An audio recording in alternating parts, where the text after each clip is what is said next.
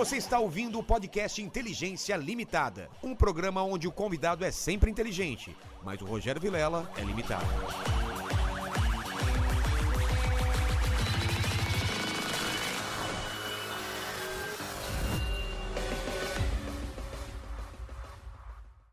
Olá, terráqueos, como é que você tá? Eu sou o Rogério Vilela e está começando mais um Inteligência Limitada, o programa onde a limitação da inteligência acontece somente por parte do apresentador que vos fala, porque sempre trago pessoas mais inteligentes, mais interessantes e com a vida muito mais legal que a minha, não é, pequeno mandíbula? E hoje, especialmente, Com a vida muito, mais legal que a muito gente. mais legal do que a nossa. O que, que você viveu, mandíbula? Você fica aqui dentro desse porão, cara. Você não, você não faz mais nada. Você aperta botões. A gente tá com um lobão. Eu achei que ele tinha começado lá pra Blitz. Ele me fala que já, ele já era veterano naquela época, cara. É, cara. Nossa, é muita coisa. Você quer, você quer mandar o, o Já Instagram? mandei, já já mandou? mandei. Então vamos lá. Obrigado, Lobão, que você tá aqui. Tudo bem, Rogério? Tudo bem? Mas antes de falar contigo, vamos falar com o pessoal aí da, da live. O que, que o pessoal pode fazer pra participar? Lembrando que hoje o Lobão tem horário, então não vai ser aqueles podcasts tipo rave.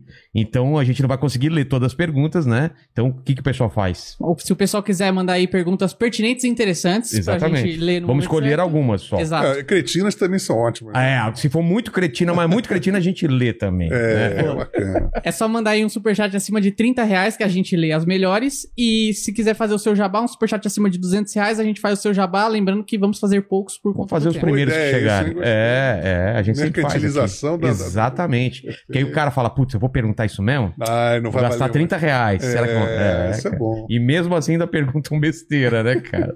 Mas, Lobão, cara, a gente tá se conversando bastante tempo no Twitter. Você Uhum. é um cara madrugador. Eu tô indo dormir às 4 horas da manhã. Você tá levantando às 4 horas, 5 horas da manhã sempre, né? Bom Quando dia! eu chego 4, eu me sinto já atrasado. Geralmente, é, assim, o horário legal é 3, 3 e 12. Aí esse é o ideal pra você? É, é. é. 3 horas da manhã é bom, porque. Porque eu preciso de ter um tempo para poder botar as coisas funcionando e, e- e, hum, Tá todo mundo dormindo. É, e o procedimento de estúdio, qualquer coisa que você for fazer, é demorada. Se você for gravar uma guitarra, por exemplo, aí você tem que baixar o, o tim- timbrar, é, microfonar, e aí afinar, e inventar o que você vai tocar, aí você tem que passar. Então, pô, isso já demorou uma hora e meia, duas horas. Até você gravar, até ficar legal. Você grava um, um instrumento leva três, três horas e meia. Aí repete com outros Aí você vai gravar outro, pã, aí você vai gravar um synth. Ai meu Deus, eu quero o que, que som que eu quero? Aí procuro o som, procuro o timbre, procuro. Então você precisa de acordar três horas para render, porque é uma hora que ninguém está acordado. Então eu rendo muito mais. Então pelo menos até ficar de três até oito horas, cinco horas. É o Você que vale, espaço, sabe? é. Senão você não, você não tem tempo de, de produzir nada praticamente, né? E você tava me falando que você tá fazendo todos os instrumentos, cara. É, esse, pô, can- canções de quarentena. Eu pensei assim, bom, é, eu tava começando, Rogério, a gente tava começando um- um- uma turnê. E minha banda é como uma família, sabe? O Guto, Passos no, no baixo, tava um power trio, eu, Armandaço, Eu só, eu só vou para- aproximar um pouquinho mais. eu e. Armando, Armando na, na batera, o Guto no, no baixo. A gente começou no Palácio das Artes é, em, em fevereiro de 2020. Foi o início da turnê, eu tinha feito uma música nova, Paraná, lançamento, aí pum, Pandemia. pandemia. Aí teve- tivemos que desmarcar a turnê pelo Brasil inteiro. E aí eu passei o que? uns dois, três meses catatônico, assim, tipo, vendo televisão, Star Trek, adoro Star Trek. Eu também. Eu com, com as gatas do lado, eu falei, putz. Aí eu comecei a ficar muito impregnado com essa coisa de política, eu comecei a ficar achando tudo meio. Não saía de- do lugar, né? As É. coisas não saem do lugar. Aí eu falei, sabe de uma coisa? eu vou inventar uma coisa para fazer. Eu não estava com. Eu sou compositor, mas eu não estava muito inspirado para fazer nada assim. Eu falei. Aí começou assim, ah, realmente, eu eu já estava com uma, uma impressão muito triste com a, com a morte de João Gilberto, no ano, foi em 2019, né? Aí morreu Aldir Blanc, esse foi o pontapé inicial. Aí o Aldir era uma pessoa que a, a gente, é, o rock, ele MPB, a gente se encontrava, a se encarnava, gente falava, pô, roqueiro. Aí eu falei, você fez aquela música, que bodenta, salve. A gente se encarnava, mas se gostava muito. E eu fiquei muito impressionado com a morte do Aldir, como já estava impressionado com a morte de João Gilberto, depois veio o Moraes Moreira, aí veio o Rubem Fonseca, morrer. os artistas, escritores, sendo tratados de uma maneira muito vil, né? E eu é, pensei, pensei numa coisa, estava lendo relendo o Em Busca do Tempo Perdido do Proust, que eu tinha lido já em 97. Eu estava revisitando como visitar um amigo. É coisa da memória, né? Aí eu pensei nesses artistas todos, pensei na situação política, cultural do Brasil. E a pandemia ajuda também a gente a, a ficar remoendo essas coisas do passado. Não, não, não, não, não, não. Eu estava tentando exatamente fazer uma situação conceitual forte para que eu pudesse. Eu pensei assim, meu Deus, por que, que eu não pego e começo a pegar as músicas que fizeram a formação da minha, da minha formação musical. Lá atrás. E aí eu vou poder tocar todos os instrumentos, eu vou estar sozinho, eu não posso fazer nada com as outras, outras pessoas. É. Eu vou ter tempo, eu não sei até quando que essa quarentena vai fazer, eu vou fazer música pra caramba. E aí eu botei na minha cabeça que eu começava a fazer. Eu pensei, ah, pensei no, uh, no Clube de Esquina, que é um dos discos meus é. prediletos. Aí comecei com, com Lobos, Trem Azul, Baraná, Tony Tornado. Aí comecei a pegar os festivais da canção, é, músicas dos anos 50, 60, desde o zero ano até meus 13, 14 anos de idade, foi o que formou Sim. toda a minha psique, etc e tal.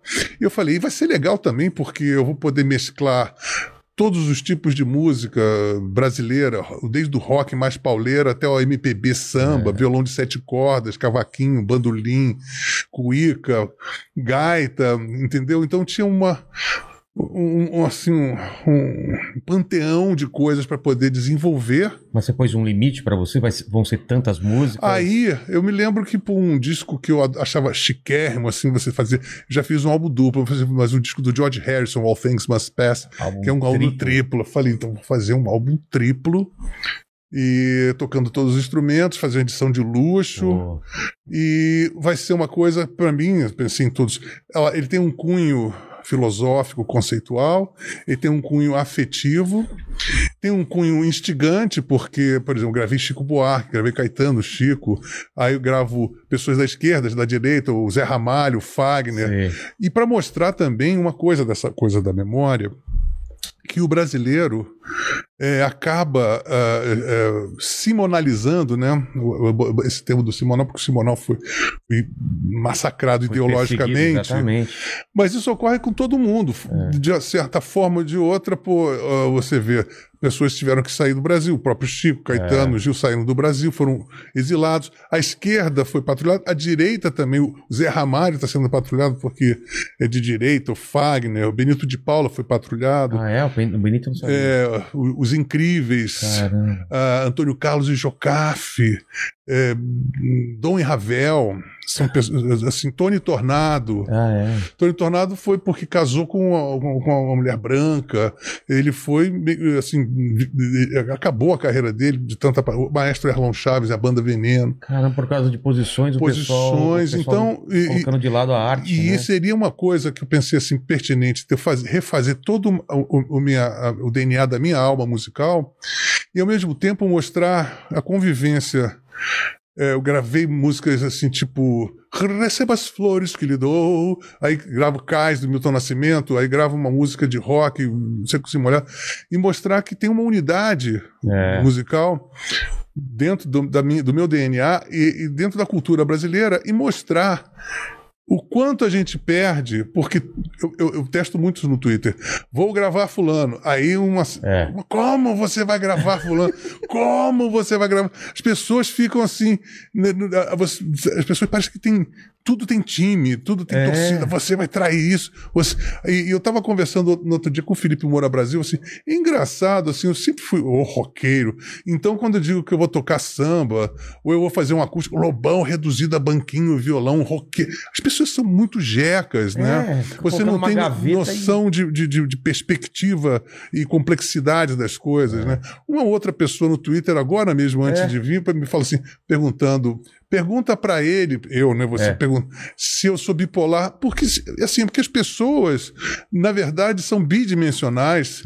É, é sim ou não, é isso ou aquilo. E eu simplesmente sou uma pessoa. Sou capaz de olhar para trás e mudar de opinião. Não, e... eu sou uma pessoa experimental. Eu sou um é. artista. Eu me, me proponho na minha vida a enfiar a cara e, e experimentar tudo: drogas, ideias, É. eh, seitas, tudo, entendeu? Então eu não tenho, eu não tenho, eu não tenho pátria nisso. Eu sou um, eu sou um nômade. Exatamente. Então, as pessoas que têm essas coisinhas corriqueiras, são pedestres, tendem a me achar maluco, quando na verdade eu sou simplesmente uma pessoa muito saudável, porque eu, eu faço o que a vida exige, que é experimentar a vida, afinal É, de contas. É o, lance, é o lance de estar inquieto, né? Você fala, cara, por que não tentar isso, fazer E aquilo? você tem que se motivar. A vida te- eh, são vários pontos de interrogação. E tudo que eu me meti na minha vida, tudo, todos os, os eventos, tanto fracassos retumbantes quanto sucessos eh, esplendorosos, todos me propiciaram, geralmente os fracassos bem mais, eh, grandes riquezas de aprendizado, né? É, a prisão, as prisões, É. né? Eh, meu contato com o Comando Vermelho, eu fui mascote do comando, da divisão de sequestro. né? Pô, adorei, fui preso várias vezes, eh, fui, síndico de cadeia. fui- Como eu falar que isso não, não faz parte da sua vida e não, não, eu, a- eu- eu já tinha naquela época sofrendo aqueles, aqueles, aquela precariedade. Eu, eu falei, mas meu Deus, isso daí é uma riqueza, vou guardar para minha já vida teve a toda. dimensão daquilo. Então, todas as minhas experiências, né, sou autodidata, então aprendo muito. Eu sei que eu só posso aprender com aquilo que eu vivo, né, com aquilo que eu experimento. Então, para as pessoas, isso é tudo muito esquisito. Então, causa muito, muita espécie. As pessoas ficam muito ofendidas É. com as minhas atitudes. Eu percebo isso desde criança.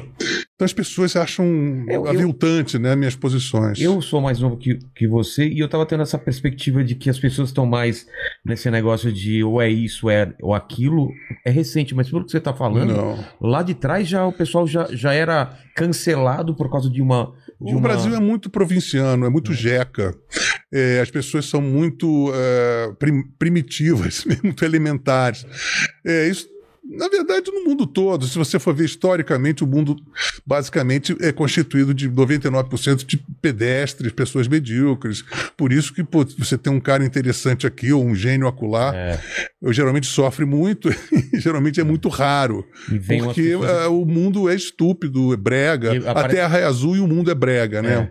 É. E aparecem uns Então- loucos e consegue convencer muita gente por causa disso também, né? Não, geralmente uma pessoa mu- mu- muda o mundo. Você vê um, um- de Napoleão até o Einstein. É. uma pessoa que geralmente não é, não é o É. um monte de gente. Geralmente um monte de gente só segue, é rebanho. Né? Exatamente.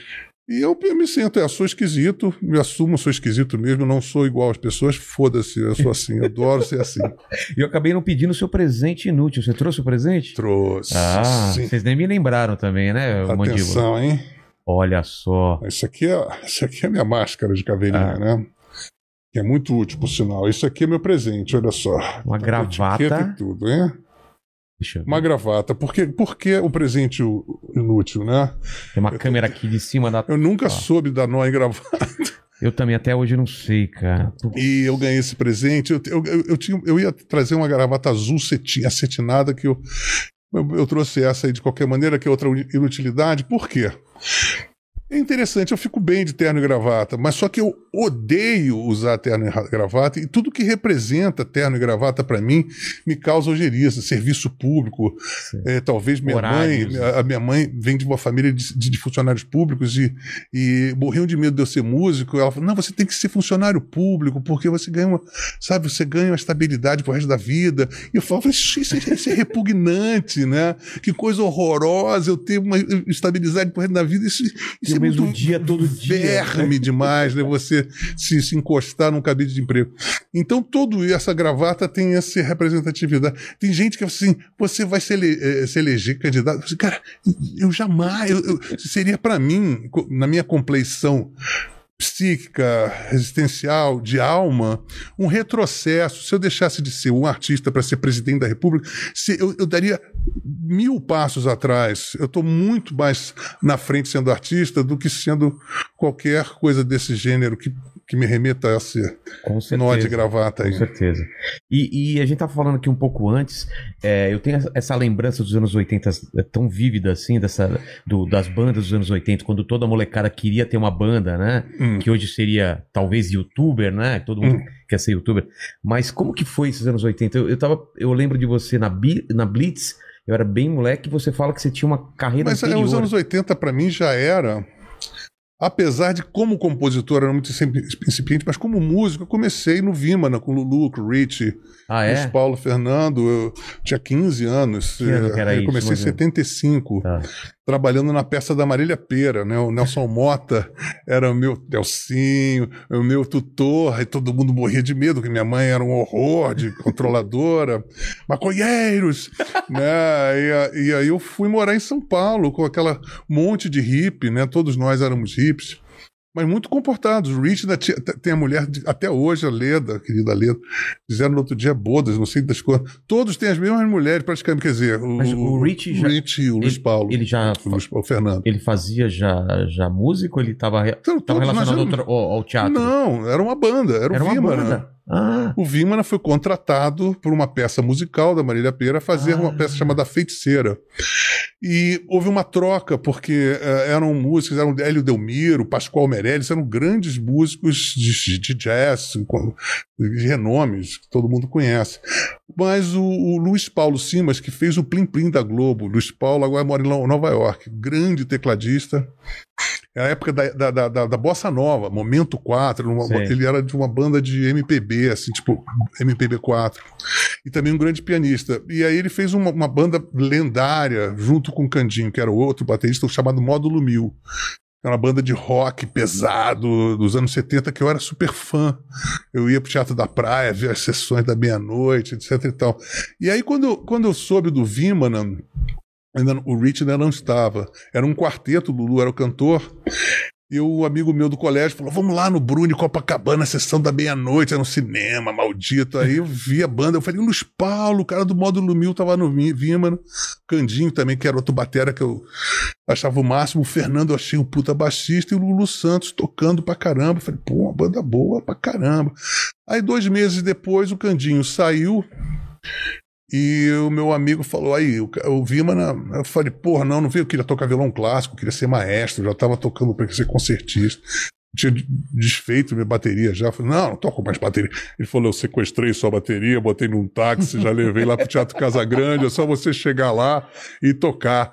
Aí eu falei, eles são roqueiros, eu vou chegar lá e vou tocar samba para eles ficarem com horror e me expelirem, né? Aí cheguei, toquei uma escola, e os caras adoraram. Eu falei, é você mesmo. Aí, cara, eu fiquei mó encalacrado, porque eu não queria, eu morria de medo, eu tinha 15 anos. E eu já tava repetindo o ano. Eu falei, cara, você o que quando crescer, sabe? Eu falei, não vou descolar um diploma, eu tô vendo que isso aqui vai azedar. Aí eu entrando, entrando pra uma banda, eu sabia que eu ia enfiar o pé, e nunca dali mais ia voltar. parar. É. E é o que E foi o que aconteceu. aconteceu, né? É, Aí eu fu- fui pra São Paulo. Mas você falou que antes disso ainda você teve proposta de entrar nos Mutantes. é isso? Não, não, não. Em 74, um ano antes, é, eu gravei Flores Astrais agora do Secos e Molhados, Tá. porque era exatamente essa turnê que era do, do segundo disco do Secos e Molhados. Cara, os secos e molhados. O Rick Ferreira, grande Rick Ferreira, que toca- tocava com o Raul Seixas também, me convidou. Ele era o arregimentador da banda do, do Secos e Molhados. Aí falou: o que, que eu queria? Aí tinha o Dade, porque eu conhecia toda a família do, do Dade, o Mu, o Gucci, o, Sé- o Sé- o saudoso Sérgio Carvalho, então, toda a família musical. E o Rick era muito amigo deles e era amigo de colégio. Aí, olha, tem esse cara que toca bateria é meio novo, né? Mas acho que toca bem, não sei o quê. E aí eu já tava morrendo de medo, mas aí minha mãe maconheiros, maconheiros. aí eu não pude entrar, né? Assustou. Cara, mas os, os caras pegaram um moleque de 14 anos. Mas eu né? tocava, ó, eu Você tocava tocava- oito horas por dia, Ah, cara. então era- Então, tocava coisas inacreditáveis. Assim, É? tipo, oh. Pegava aqueles discos do Woodstock, de solos de bateria, tudo tocava. Passava o dia inteiro fazendo aquilo. Caramba. E, da- e daí pra, pra Blitz, como que foi a. Não, demorou muito, porque Muito? aí o Vimana, a, a gente, ao Sovô, a gente fez um LP pela Som Livre, estreou o, disco, o, o estúdio da Som Livre de 24 canais, assinamos o contrato, saiu um, um compacto simples, e aí o cara, chamado Patrick Moraes, que substituiu o Rick Wakeman no Yes, Tá. que era a maior banda de rock progressivo da- daquele momento. A gente tá tocando no, no, no Bennett, lá no, no auditório do Bennett, no show de banda. Daqui a pouco a gente vê o Patrick Moraes entrar no palco, filmando a banda. Eu falei, cara, o cara. Eu fiquei assim, que isso, cara aí, não sei o quê. O cara adorou a banda e tava saindo do Yes. Eu falei assim: não acredito que o cara vai sair da maior banda do e queria entrar na nossa banda. E aí a gente, como Vimana, tinha herdado do Mutantes que foi naquele momento para a Itália, para tentar a vida na Itália, e eles todo mora, todo, todo, toda a banda que se prezava naquela época, Novos Baianos, o Terço, morávamos no sítio, todo mundo morava cada um num sítio, né? E nós tínhamos um. herdamos o sítio Itaipava do Mutantes. Então a gente morava lá em Itaipava, num sítio, com horta, maconha, aquela coisa. E aí o Patrick Moraes foi lá. e- Maconheiros da sua mãe, se soubesse. mas, É. mas, mas era, era, É. era, uma, era uma- o status quo da coisa, É. né? Você tinha que cabelos longos, o mundo hippie, e muita macrobiótica, Ah, né? tá. saúde, saúde na medida das- da concepção das pessoas, né? E aí a gente tinha lá tudo, ah, parecia um monastério, na verdade, porque ninguém, não tinha sacanagem, não tinha, só- a gente tocava 8, 10 horas por dia. Bem, bem, a banda tocava músicas complicadíssimas, de 20 minutos, com mil compassos complicados pra caramba. E era uma banda de virtuosos. O Lulu é um virtuoso, toca pra caramba. O Fernando Gamas tocava, além de muito baixo, um dos maiores baixistas que eu já vi tocando, tocava violão clássico. E eu também já estava tocando muito bem violão clássico. E a gente tocava o repertório do Yes, eu tocava Mood for a Day, tocava Sim. aquelas músicas de, de violão, eu tocava, a gente fazia um duo de violão, eu com o Fernando. Aí quando o Patrick viu aquilo, ele não acreditou. E aí a gente ficou. Almost Famous. A gente passou um ano. Ele, ele fez um lockdown na Poligram, a gente ficou ensaiando na Poligram. Depois ele fez um estúdio na casa dele. E aí ficamos um ano. Aí vinham os- vários empresários internacionais, Peter Grant, Led Zeppelin, o cara que estava, Steve Fagnoli, Cavallo e Ruffalo, que era do Earth, Wind Fire, do Weather Report, do Prince. Aí todo mundo vinha ver a gente, assinando o contrato para a gente morar em Genebra, fazer uma tour mundial e fazer um disco. Então a gente já tava com futuro, assim, tipo, É. vamos para o mundo fazer uma tour, vamos tocar no Madison Square Garden, yeah, bacana, legal, não sei o que lá. Mas aí foi justamente num período que houve o advento do punk. Tá. E o punk meio que matou o rock progressivo, virou uma coisa absolutamente vergonhosa. Era tipo um movimento contra. é, Era um- Totalmente. Era, né? A, a primeira coisa que aconteceu foi, foi o Malcolm McLaren é, vestiu uma camisa chamada Hate Pink Floyd. Então aquilo ali Caramba. acabou com. Você não podia achar Led Zeppelin legal, Yes, Pink Floyd, tudo aquilo virou lixo. Caramba. Era meio que proibido. Ó, você, na verdade, a partir de 75, 76, aquilo ali virou lixo. Você não podia nem dizer, pegava mal. E eu mesmo comecei. E aí herdei os discos do Patrick, porque aí, nesse ínter eu acabei namorando a mulher do Patrick e casando com a mulher do Patrick. Aí fiquei quatro anos com ela. Tinha 18 anos na época, 17, 18 anos, semi-virgem. e aí fiquei com três enteados para cuidar, três que eu cu- Nossa. cuidei, a Adriana, a Daniel e a Hannah. Eu cuidei, fiquei entre hum, stepfather e irmão mais velho, né? Que ela era mais velha do que eu também. E aí fiquei lá com há uns quatro anos. Nesse ínterim, aí fui tocar com Walter Franco, Luiz Melodia. Mas você falou do punk, veio. Não, não, aí- aí eu, acabou a acabou banda. a banda. Acabou a banda, porque todos aqueles contratos É. foram pro Beleléu, viram. fora o fato o meu romance paralelo ali com justamente a mulher do, do, do Patrick. É. Então isso tudo não, não ajudou. É, isso não foi muito. né? Então isso tudo contribui. Mas isso não ia acontecer mesmo. Mesmo se- porque hum, é, o histórico. A- a- a- o conceito todo do trabalho do Patrick era totalmente rock progressivo, aquela coisa rococó, É. que não teria a menor chance de sobreviver nem com a gente, nem com qualquer outra pessoa. É, nem com casamento, nem sem casamento. O casamento foi apenas um, Um carimbo. um carimbo de né, um pá de cal, né? Mas não foi o que causou. O que causou foi exatamente essa coisa do advento do punk, que acabou o rock Isso mudou progressivo. tudo, O, jo- né? o- o- o rock progressivo, como nós conhecemos, ele só voltou no, no início dos anos 90, com Marillion, aquelas É. coisas assim. E, mas assim, você go- gostar do Yes, voltar a dizer que gostava do Emerson Lake and Palmer, do Jethro Tull, só muito recentemente Tá. e que virou cool outra vez, né? Mas naquela época era, um sacrilégio. Você tinha que gostar de Sex Pistols, Clash.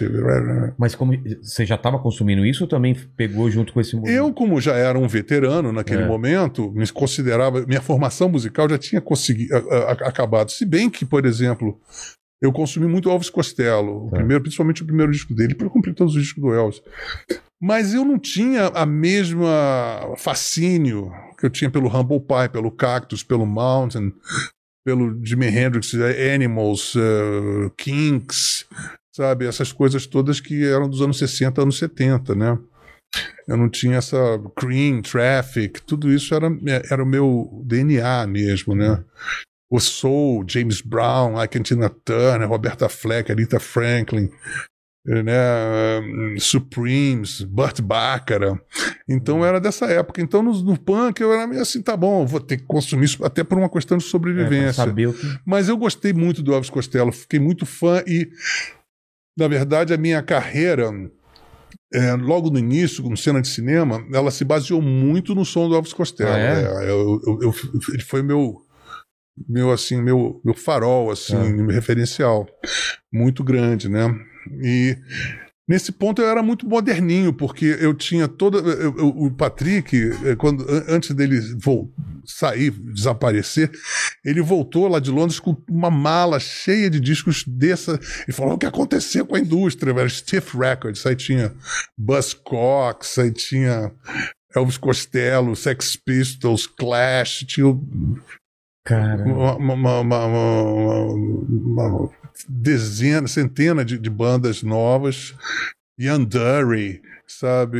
Aí eu comecei a consumir aquilo tudo muito antes de antes, tocar das aqui, pessoas. né? muito antes. Muito antes, né? Muitos anos antes de qualquer coisa punk aparecer aqui.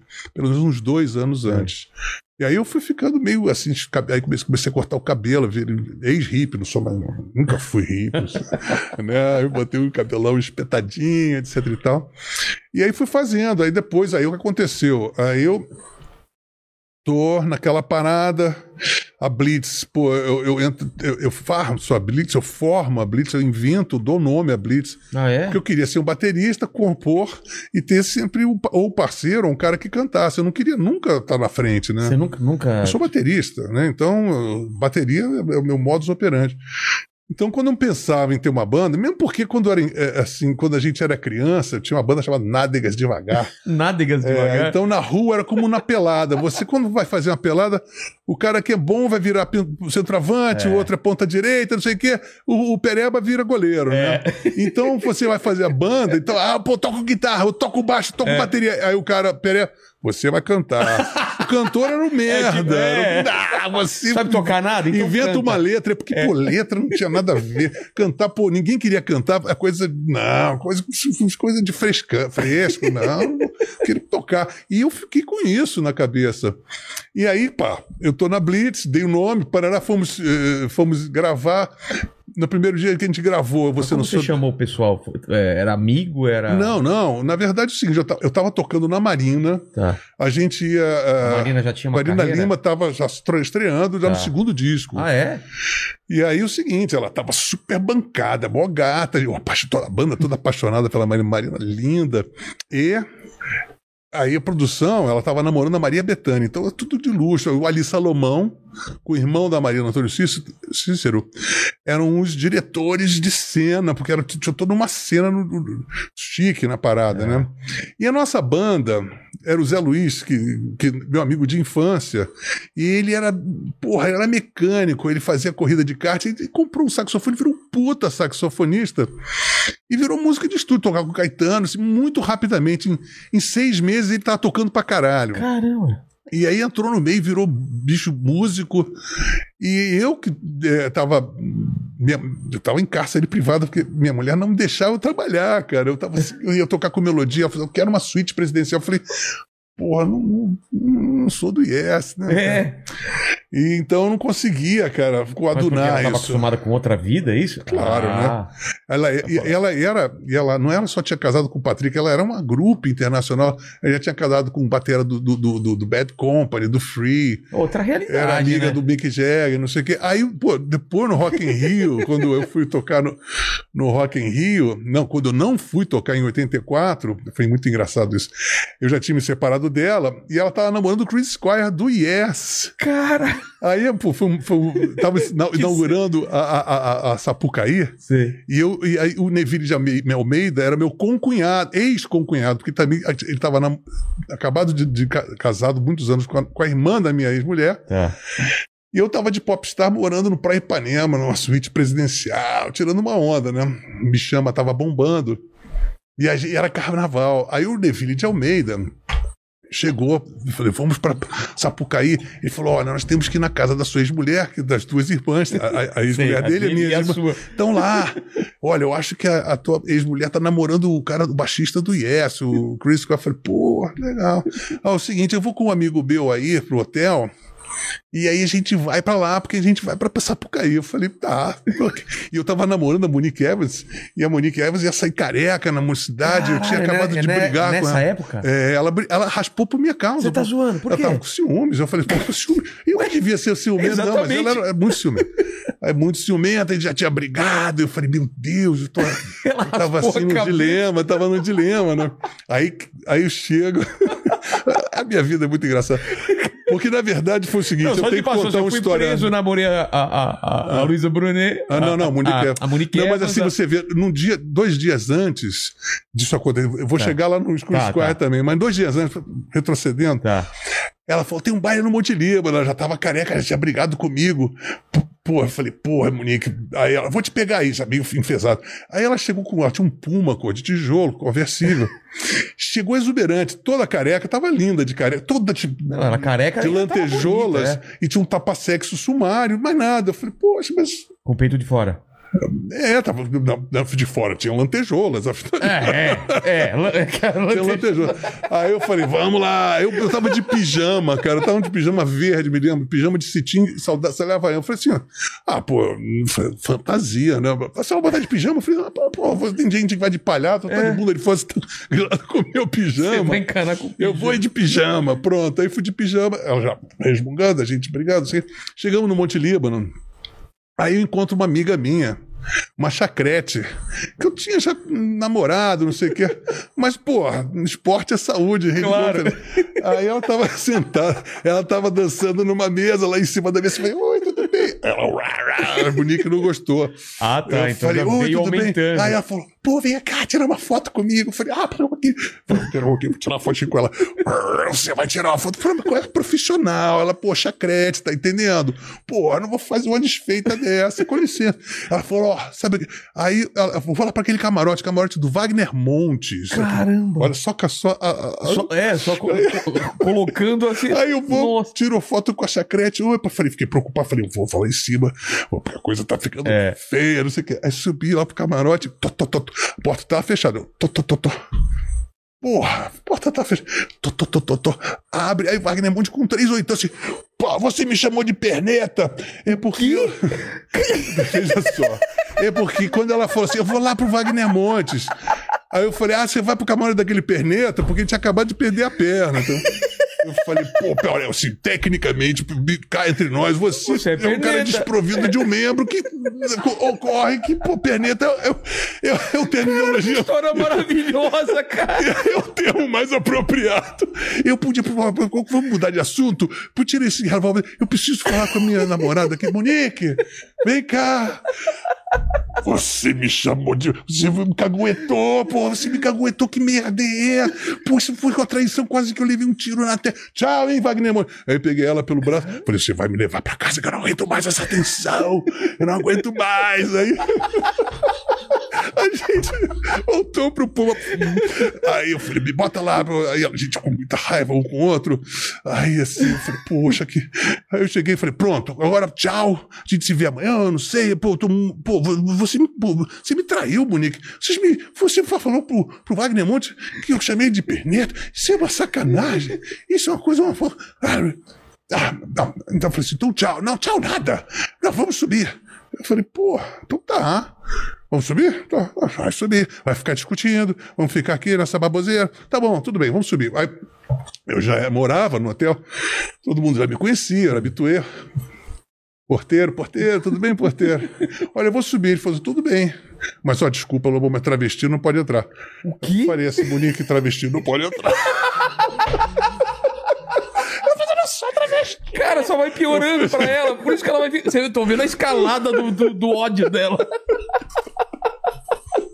Como assim, Eu travesti? falei assim, olha, tudo bem. é, Ela tá, tá uma crise de identidade. Ela não tem uma perna. Ela, ela- ela foi operada. Ela foi operada. Eu falei, brincadeirinha, brincadeirinha, brincadeirinha. Não é uma mulher maravilhosa, etc e tal. Mas o senso de humor já estava esgotando. É. Cara, aí ficamos discutindo, não sei o que. Eu falei assim, olha, isso não vai dar em nada. Daqui a pouco, me telefona minha prima, que eu troquei as fraldas.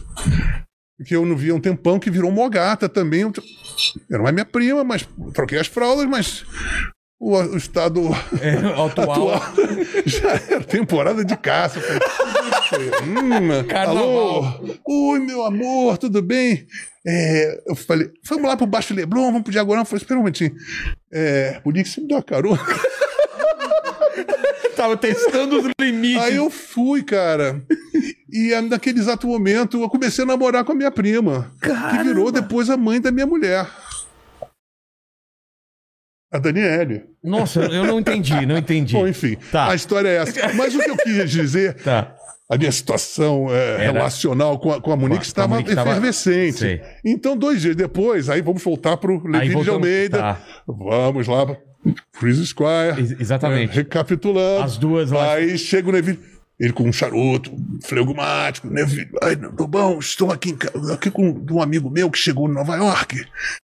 E eu contei a sua história, acho muito interessante. Antes de ir, é, que ele vai fazer um- uma ponta no cinema aí lá na Uruguai, mas queria muito conhecer você aí em cima. Que ele vai pra, pra, pra Sapucaí. Eu falei, ah, pode subir. Era o Robert De Niro. O quê? Era o Robert De Niro. Cara. Bob, você era aquele. You talk to me, man. Aí, pá, né? Pô, aquela coisa, pô. Aí ele viu, viu uma, uma, uma case. Ah, você também tá fazendo. Pensou que eu era ator. Tá. Ele falou: tá fazendo um laboratório, você se clausurou aqui num hotel.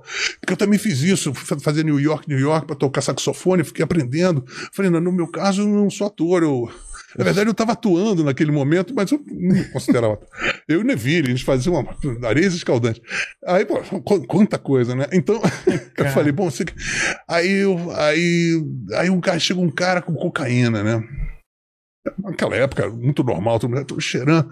Aí o, o, o, Deniro falou assim: Olha, eu não vou cheirar porque eu tenho que engordar 15 quilos, porque eu tô fazendo um. Ele ia fazer The Mission. Ah, missão. Então ele tava, ele tava, ele tava engordando pra fazer The Mission. Acho que um padre. que Aí ele pediu, por favor, podia. Aí pediu uma macarronada enorme, aí comeu, aí comia, aí ele falou assim: Eu não posso cheirar. Aí tinha uma pedra, falei, vamos botar debaixo da liga. Vi. Botou da liga com macarrão, por exemplo, isso não é parmesão, hein? É, o Isso cara não é parmesão, não. Enfim, aí ele lá. Bom, aí todo mundo mais bicudo do que o Pato Dono, Total. cheirado. Então vamos lá para o. Para a Liane, eu falei, ah, mas todo mundo suando em bicos, aí tá, vamos lá. Foi eu, Neville, Robert De Niro, vamos até, olha só, aí subimos, pra ir pro, os caras estavam tocando Rock in Rio, vamos subir o terceiro andar, uma coisa assim, no Nascimento Silva, de Ipanema. Subimos, tá a Liege, aí a Liege nos, nos recebe. Ai, oi, tudo bem? Tá um climão, assim, na a gente já tá griladão, todo mundo cheiradaço. E aí, e aí, vamos, vamos logo. Mordendo a o brinco, né? Aí, aí a Liane chega assim, ah, eu acho que o, o- acho que o Chris está um pouco nervoso e tava ouvindo, tava ouvindo Stravinsky. Eu falei, tô ouvindo Petrusca, Sagração da Primavera. Ah, eu falei assim, meio anticlimático, carnaval é bagunça. não tem- Que negócio é esse? Eu já tava por cima da carne seca, porque o cara... E essa, na época, já era uma coisa meio cafona. É. Mas era meu herói, o Chris Squire era meu herói. Eu falei, esse cara é meu herói, tá tá com a minha, minha, mulher. Eu falei, nossa. Aí chega o Chris Squire enorme, tem dois metros e meio de altura. Ó, um clima horroroso, assim, né? Tudo bem? Sim. Ah, está com ciúme. Eu falei, como de eu? De mim? Não, porque ele sabe que você casou. Eu falei, ah, mas pelo amor de Deus. Que isso? Aí eu já estava meio desarticulado pela cocaína, tá gaguejando, tá... né? Aí todo mundo já sem assunto. Falei, vamos então, vamos. Aí E o todo De Niro mundo- ainda lá. eu, De Niro, olha só. Era uma trupe. Eu, De Niro, o, o, o, o Neville, Chris Squire, a Liane e, e a Elias. Todos pegaram o elevador. Aquele calorão, pá, fechamos o elevador, pinha, térreo. Aí o elevador desceu, né, pum, parou, falta de luz. Ah, não. Aí, ficamos 40 minutos. Ai, meu Deus do céu, que horror! Cara, no calor. tudo- calor, cara. E aí, cara, a gente, depois de uma eternidade, naquela, aquele mal-estar horroroso, todo mundo pega o carro e vai pra Avenida Sapucaí. Aí eu tomo um porre, assim, eu começo a me lembrar, Monique, cadê minha mulher, minha amada? Aí ela sai pelo último, ela foi consagrada. Aí eu saí no bloco dos garis, a gente, te amo, bêbado já, de de quatro. Nunca mais, nunca mais perdi a, a Monique por causa do Wagner Monte, por causa do Perneta. Ou não sei. Ou coisas parecidas. Ou coisas parecidas. Mas assim, Depois, né, ah, vocês terminaram a partir daí? a gente não chegou a terminar, tá entendendo? Até hoje. Até tá, hoje tá uma coisa. tá um impasse. Tá um impasse. Nada foi oficializado. Entendi. Mas foi interessante. Eu gosto, adoro a Monique, poxa. E ela, assim, eu, eu, pensava assim, porque tem que ter sub, isso era eu, né? Mas não, era. Mas era, pô, assim, essas histórias eu, eu, tenho muito carinho de contar, cara, porque Puta, que- é, é incrível, né? Incrível, cara. Incrível. Uma época que não, não vai voltar esse tipo de Não, coisa, não, né? Não vai, porque são é, hum, parâmetros É, tudo é, mudou que, que- muito. que hoje em dia seria impossível isso Exatamente. acontecer, né? Mas só pra localizar na linha do tempo, isso daí, é, você tava fazendo o que de, de música nessa Eu época? tava com Me Chama Estourado. Tá. Me Chama era a música mais tocada em tudo que é rádio. Ah, então isso é bem depois. Porque a gente parou. 84. Porque a gente parou lá na época que você tava falando que tava juntando a Blitz. Ah, não, mas na Blitz agora vamos. É, as é. histórias são todas É, então assim, por isso né? que eu tô. é. Vamos amarrar agora. Vamos o que amarrar. aconteceu foi o seguinte. A Blitz, eh, a gente eh, formou a Blitz eh, 79, 80. Porque foi uma coisa engraçada. Ah, sim, estávamos ensaiando para a estreia da Marina, o segundo disco dela. E nossa banda era uma banda praticamente de colégio, eh, assim, amigos de colégio. Era eu, Zé Luiz, o Guto Barros, que morreu, um, meu amigo de infância, não pode Ah, botar é? isso que eu conheço. O Júnior Homeris, que era uma figura também adorável, que eu a- amo de paixão. Todos amigos de colégio, assim, de muito tempo. Todo, só tinha o Paulinho Machado, que era o mais outsider, mas era primo do meu melhor amigo. Então era uma família, sabe? É.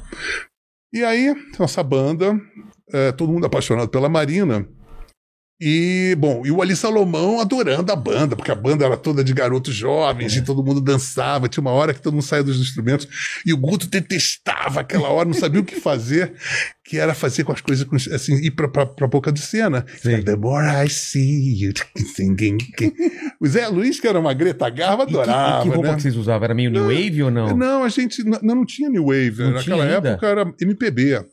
É porque o, a Blitz tem uma influência do B52 Não, veja ou não? bem, veja bem. Não, não estamos na Blitz. Nós Ah, estamos na- na- no lançamento da Marina. A Marina era uma. Ah, é que você falou ela que... era É, é- afilhada do- Ah, do- dos falou- baianos, Você assim. falou que tava né? juntando a Blitz, mas isso é Veja antes. bem, veja bem. Ah, na, tá. na hora. vou mostrar Ah, entendi, a entendi. gênese da Entendi, Blitz. entendi. Aí o que acontece? A, a- a Marina namorando a Betânia, super baianinha, tinha o cabelinho Namorando a assim. Betânia mesmo? Maria, é, as duas coisas namoradas. Não sabia disso, olha. Pois é, mas ela namorou todas, namorou a Gal, namorou a Betânia, o, ca- É? Namorou todos os, todos os bairros. Era um amor, mas não era um amor. É. E aí, aí o que acontece? Aí nós temos o Teatro da Praia, que nós vamos estrear. Aí o Eli, o Eli Salomão, com aquele trejeito hiperbólico, É. falou: vamos todos assistir a, a Vesperal, que tinha lá uma Vesperal do, do Asdrubal trouxe trombone. Ah, Que estava no mesmo teatro que fazia a, a sessão antes da gente, né? Vamos ter que assistir. Eu era fã, todo mundo era fã do Asdrubal. que é Já tinha Evandro, né? assistido o Trate Milhão e agora era aquela coisa toda o nome da peça. É, Regina Casé, Cristina Ché, Luiz Fernando Guimarães, É. Evandro Mesquita, Caramba. Perfeito Fortuna. Cara, tava acontecendo muita coisa. Muita coisa acontecendo. Caramba. E aí a gente se senta lá na plateia, pá, começa o show, pá. Eis que o Evandro chega e o personagem dele que se chama quem? Lobão. O quê? Aí eu falei assim, pô, olha só. É, é assim, aí o, o Ali me sussurra. É que Chacal, Chacal era também um dos caras que. Chacal se, se baseou em, em você como personagem. Você, eu ficava transitando no arcoador. Então ele assumiu homenagem. Só que ele era um surfista, eu nunca fui surfista. Mas, enfim, era Lobão. Eu já fiquei achando engraçado o cara ser Lobão e por, por, por eu ser o personagem inspirador do Lobão. E aí, de repente, ele para a cena, para o teatro, ele senta na boca do, do palco e começa a. tan- Chama um, um cara que era o Ricardo Barreto, e eles começam a tocar Vítima do Amor, e começam a tocar as músicas. E nós, que éramos da, da, da banda da Marina, nós pegamos aquela coisa de progressivo, então a gente estava impregnado de fazer músicas complicadas, e então a gente estava numa crise de identidade, Sei. assim, não sabia o que fazer. Quando eu falei, eu olhei pro Zé Luiz e falei assim, cara, é isso, cara, música simples. Eu, eu amigo do, eu sou muito, era muito amigo do Jim Capaldi, do Traffic. Ele falava assim, tocava, ele falou assim, só com a sua introdução, com o número de acordes, eu fazia um álbum duplo, ou seja, mais simples. E aí, quando a gente foi e viu as músicas simples, com letras legais pra caramba, eu falei, cara. Aí quando terminou o espetáculo da, da, da coisa, eu fui, eu fui entrar lá no camarim, vi o Evan e falei assim: Lobão? Muito prazer, Lobão. Aí, pô, os dois Lobões, assim, eu falei assim, cara, pô, adorei, adorei, não sei o que, nós temos uma banda que nós vamos tocar aqui com a Marina. A gente sai lá na Barra, você estava afim de aparecer lá, eu queria ver umas músicas. E aí ele foi. E Nick ele foi, a gente começou a fazer um ensaio, já deu uma, uma, uma, uma, uma liga, e o Guto sacou que o Evandro tinha uma música que estava começando a escrever que parecia uma coisa de, de, roteiro de teatro, assim. Ah, estou sentado aqui tomando uma batata frita. Aí blá blá blá blá. Ah, tá. Aí ele falou assim: vamos fazer assim, ó. Blá blá blá blá blá blá blá. Aí ele metrificou aquilo. ele Falou, vamos fazer uma coisa meio Beatles. Aí você, você não soube, né? me fizeram, eles fizeram a música naquele momento. Foram fazendo. Você tava lá? Não, a gente tava na hora. junto? Foi feito na hora. Caramba. É, é, assim, sabe que aquela. Aí o, o Guto começou a, a metrificar, ficou meio Sei. rap, né? Na rua. Aí você faz assim. Aquilo existia Blá, blá, blá, Era- tinha uma- uma letra, mas a ideia. letra era aleatória, não tinha Ah, tá. ritmo, não tinha nada, sabe? Aí ele fez. Sei, o Got to get into my life. Got, got to get into my É. life. Ah, tá. Não sei, sou. Ficou uma coisa bitolesca. E aí eles montaram a música. Eles já tinham um monte de outras músicas, mas essa daí acabou se tornando. Mas aí, cara, a gente, a, a gente, pô, tá, maravilha, fizemos dois, três ensaios, e aí o Evandro tava namorando uma hostess de um bar ali na- no São Carlos chamado Caribe. Ok, poxa, que legal, aí é uma banda, nós temos que ter um nome. Aí eu já era New Wave, eu era o único New Wave, os outros eram hippies Ah, ainda, tá. os cabelinhos Você sempre na frente do. Aí, galera. aí eu- todo mundo falou, que bom nome da nossa banda. Aí eu falei assim, eu, eu, eu recebia blitz toda hora. Aí tinha o The Police, eu falei assim, pô, a gente podia ser. Eh, tem o The Police e podia ser a Blitz. Porque todo mundo. Blitz, você já levanta É. a mão, já sabe que quem em qualquer lugar do mundo. Aí o Evandro, já ainda muito hippie, residualmente hippie, falou assim: pô, bicho, pô, Blitz não, Blitz. Blitz não, remete nós somos polícia, amor. é. Não, não, Blitz, nós somos amor, nós somos coração cósmico. eu falei, que merda é essa? Não, é Blitz. Não, não, não, não. Aí, pá, voto vencido, todo mundo assim, não, pegou uma baixa astral. Eu falei, pô, eu achei ótimo. Mas ele deu alguma sugestão? Você Não, não, lembra? não, ficou aquele bom parar. Ah, tá. Só ficou, a Blitz foi descartada. Ah, mas tá. aquele meio tempo em que estava aquele hiato criativo, toca o telefone, a namorada dele, que é a hostess do, do Caribe. Aí, eu tô fazendo lambe-lambe aqui, eu preciso de teu nome, porra. Aí eu falei, olha, não temos, nós não temos aqui. é, ela não tem nenhum nome. Vocês não, não- Eu falei, olha, eu sugeri um nome, já foi rechaçado, então a gente está sem nome.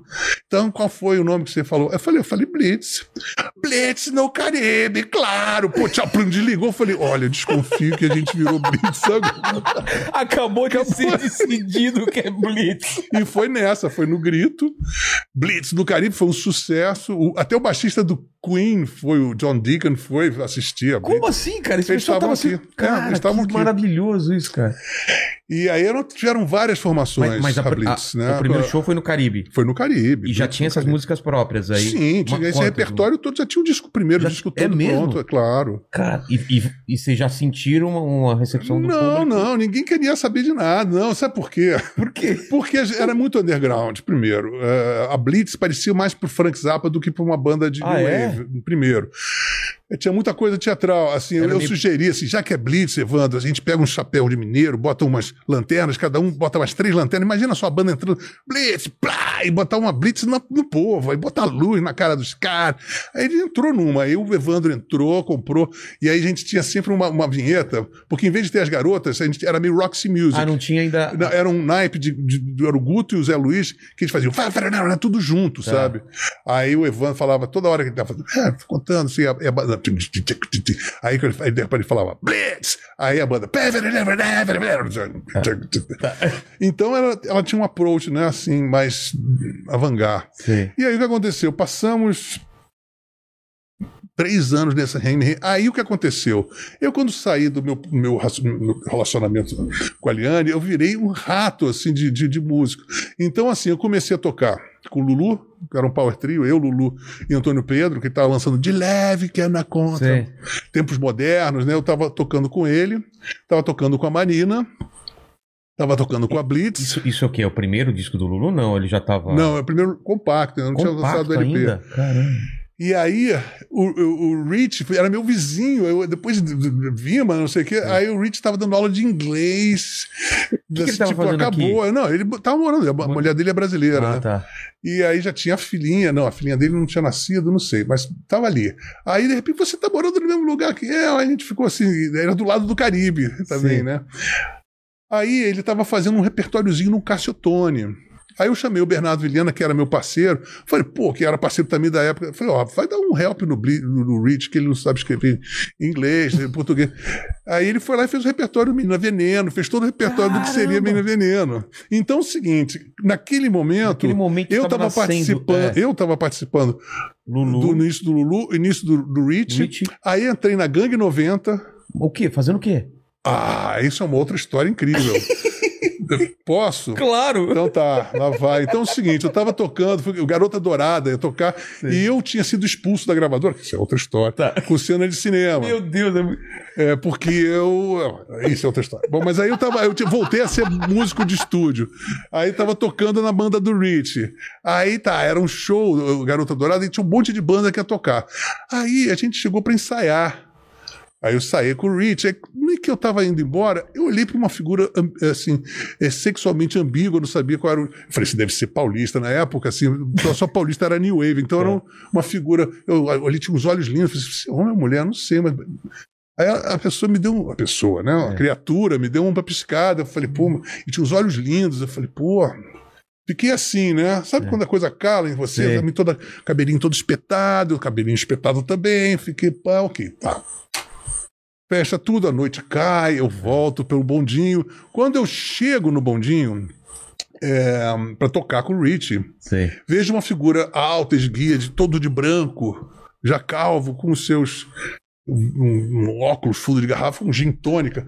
Quando eu olho, é Júlio Barroso olhando para o infinito. Na verdade, estava olhando para o aeroporto Santos do Bom com outros in- interesses, mas Sim. naquele momento ele parecia que estava olhando para o cosmos. Júlio Barroso, eu me lembrei que isso aí era 80, 81, 82, sei lá, por aí. Aí eh, eu me lembrei que a, a primeira e única vez que eu tinha visto o Júlio Barroso foi em 76, no Festival de Saquarema. Justamente numa situação muito parecida, ele estava olhando para o infinito, mas só que estava com um cabelão, com um baseado enorme, e com música do Planeta Terra, que era a revista dele, e falando de Bob Marley, falando não sei o quê, e daqui a pouco, pam, corta isso, agora tá ele calvo, todo parecia o David Byrne, né? Todo de Sim. branco, e com gin, em vez do baseado, um gin tônica, ele só não largava gin tônica, né? Grande, ele era hiperbólico, grande lobo, o que você está fazendo aqui? Ah, tocando com o Richard. Aí olhando para o infinito, que na verdade é o, o nosso querido, grande gigante Brasil, que é o baterista da Gangue 90. Você conhece ele? Eu falei, grande gigante, sim. Pois então, eu já era meia-noite. Estou tentando ver se ele chega no último voo. Não tinha mais último voo há muito tempo. Eu falei, ô Júlio, ele não vai chegar, cara. Porra, você tem toda a razão. Eu tenho, tenho que alimentar esperanças perdidas. Porque eu vou fazer um show aqui hoje, né? A Gangue 90. Você conhece a Gangue 90? Você ouviu falar no festival da canção? Eu tava, toquei com a Marina na época. Tocava Perdido na Selva. Aham. É, escuta só, Lobo, Grande Lobo. Vou precisar dos seus auspícios. Ele é um cara buscar. o que seria, Júlio Barroso? Você vai tocar hoje pra mim. Eu falei, cara, eu não, eu não conheço o seu repertório. Cara, é rock and roll, você vai negar esse. Porra, cara.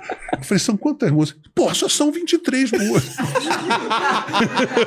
Eu Tranquilo. falei, cara, isso é uma loucura, isso é uma loucura, rapaz. Pô, pelo amor, você vai deixar o, o teu amigo na mão, muito amigo, muito amigo, você visto duas vezes.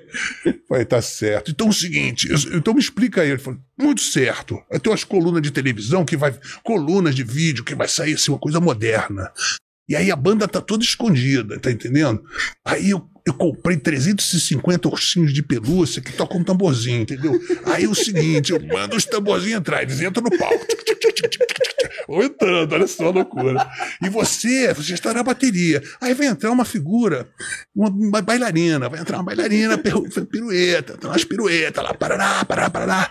E aí é o seguinte, você sabe pelotão de fuzilamento? Ah, tem um cara que toca um tambor, fica lá, faz caixa de pelotão. Pensa que você está no pelotão de fuzilamento, porque ela vai tocar uma, uma marcha nazista, Lili Marlene. Falei, uma coisa pesada, que é muito legal. Falei, pô, que loucura, cara. Assim, ah, ah, então, e aí eu falei, e aí o resto?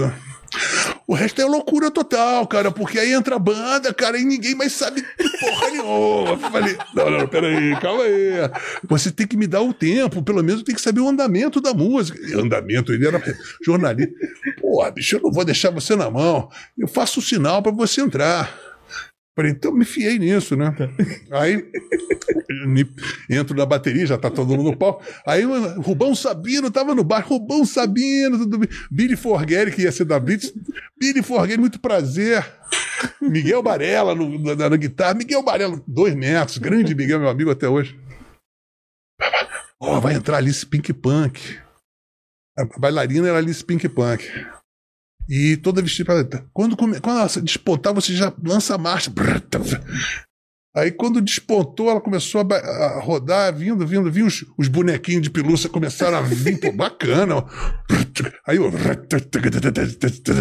E ela rodopiando, uma cena legal, né? Eu, eu falei, aí quando ela rodopiou, eu falei assim, ah, aquela figura ambiguamente, sexualmente ambígua Ah, que eu você lembrou feito. lá do- Pisquei o olho, ela piscou o olho, eu falei, ah, que legal.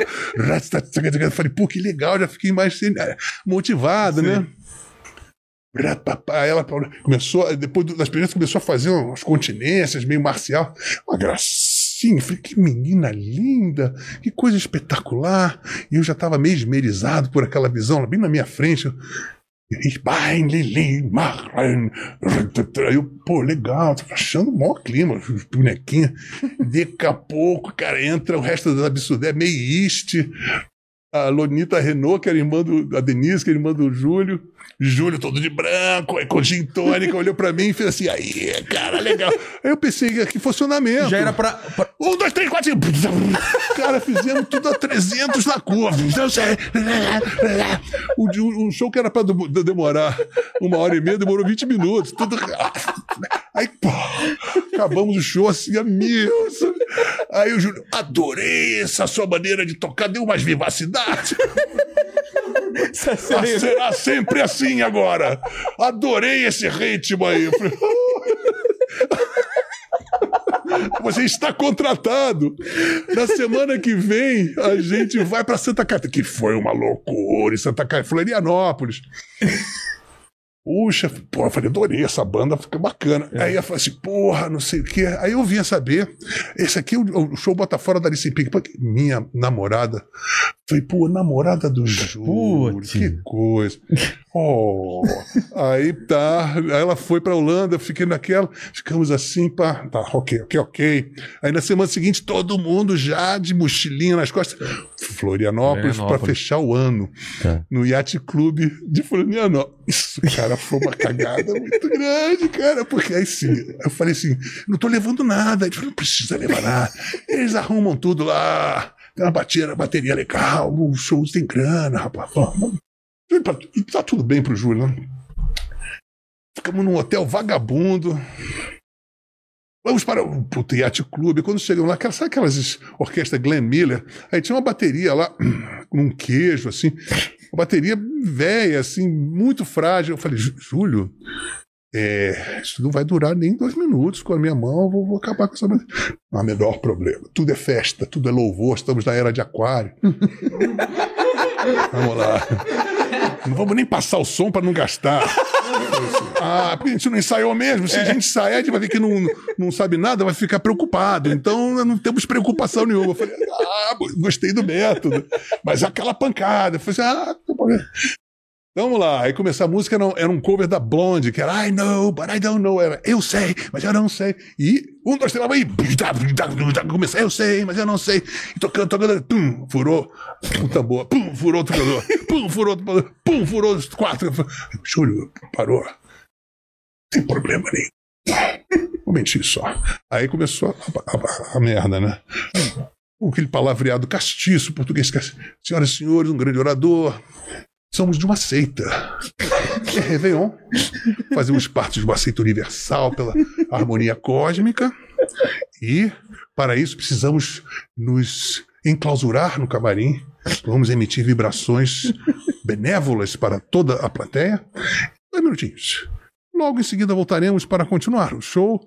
Atenção, já! Aí olhou assim, aí rapaziada, código zero, procedimento de fura, todo mundo pro microbus. microbus. Vamos pro microbus. O que, que foi aquele turbilhão de coisa, todo mundo se encaminhando. Discretamente, aí, todo mundo pra não dar na pinta. Que que é isso, Júlio Barroso? Júlio Barroso era maluco.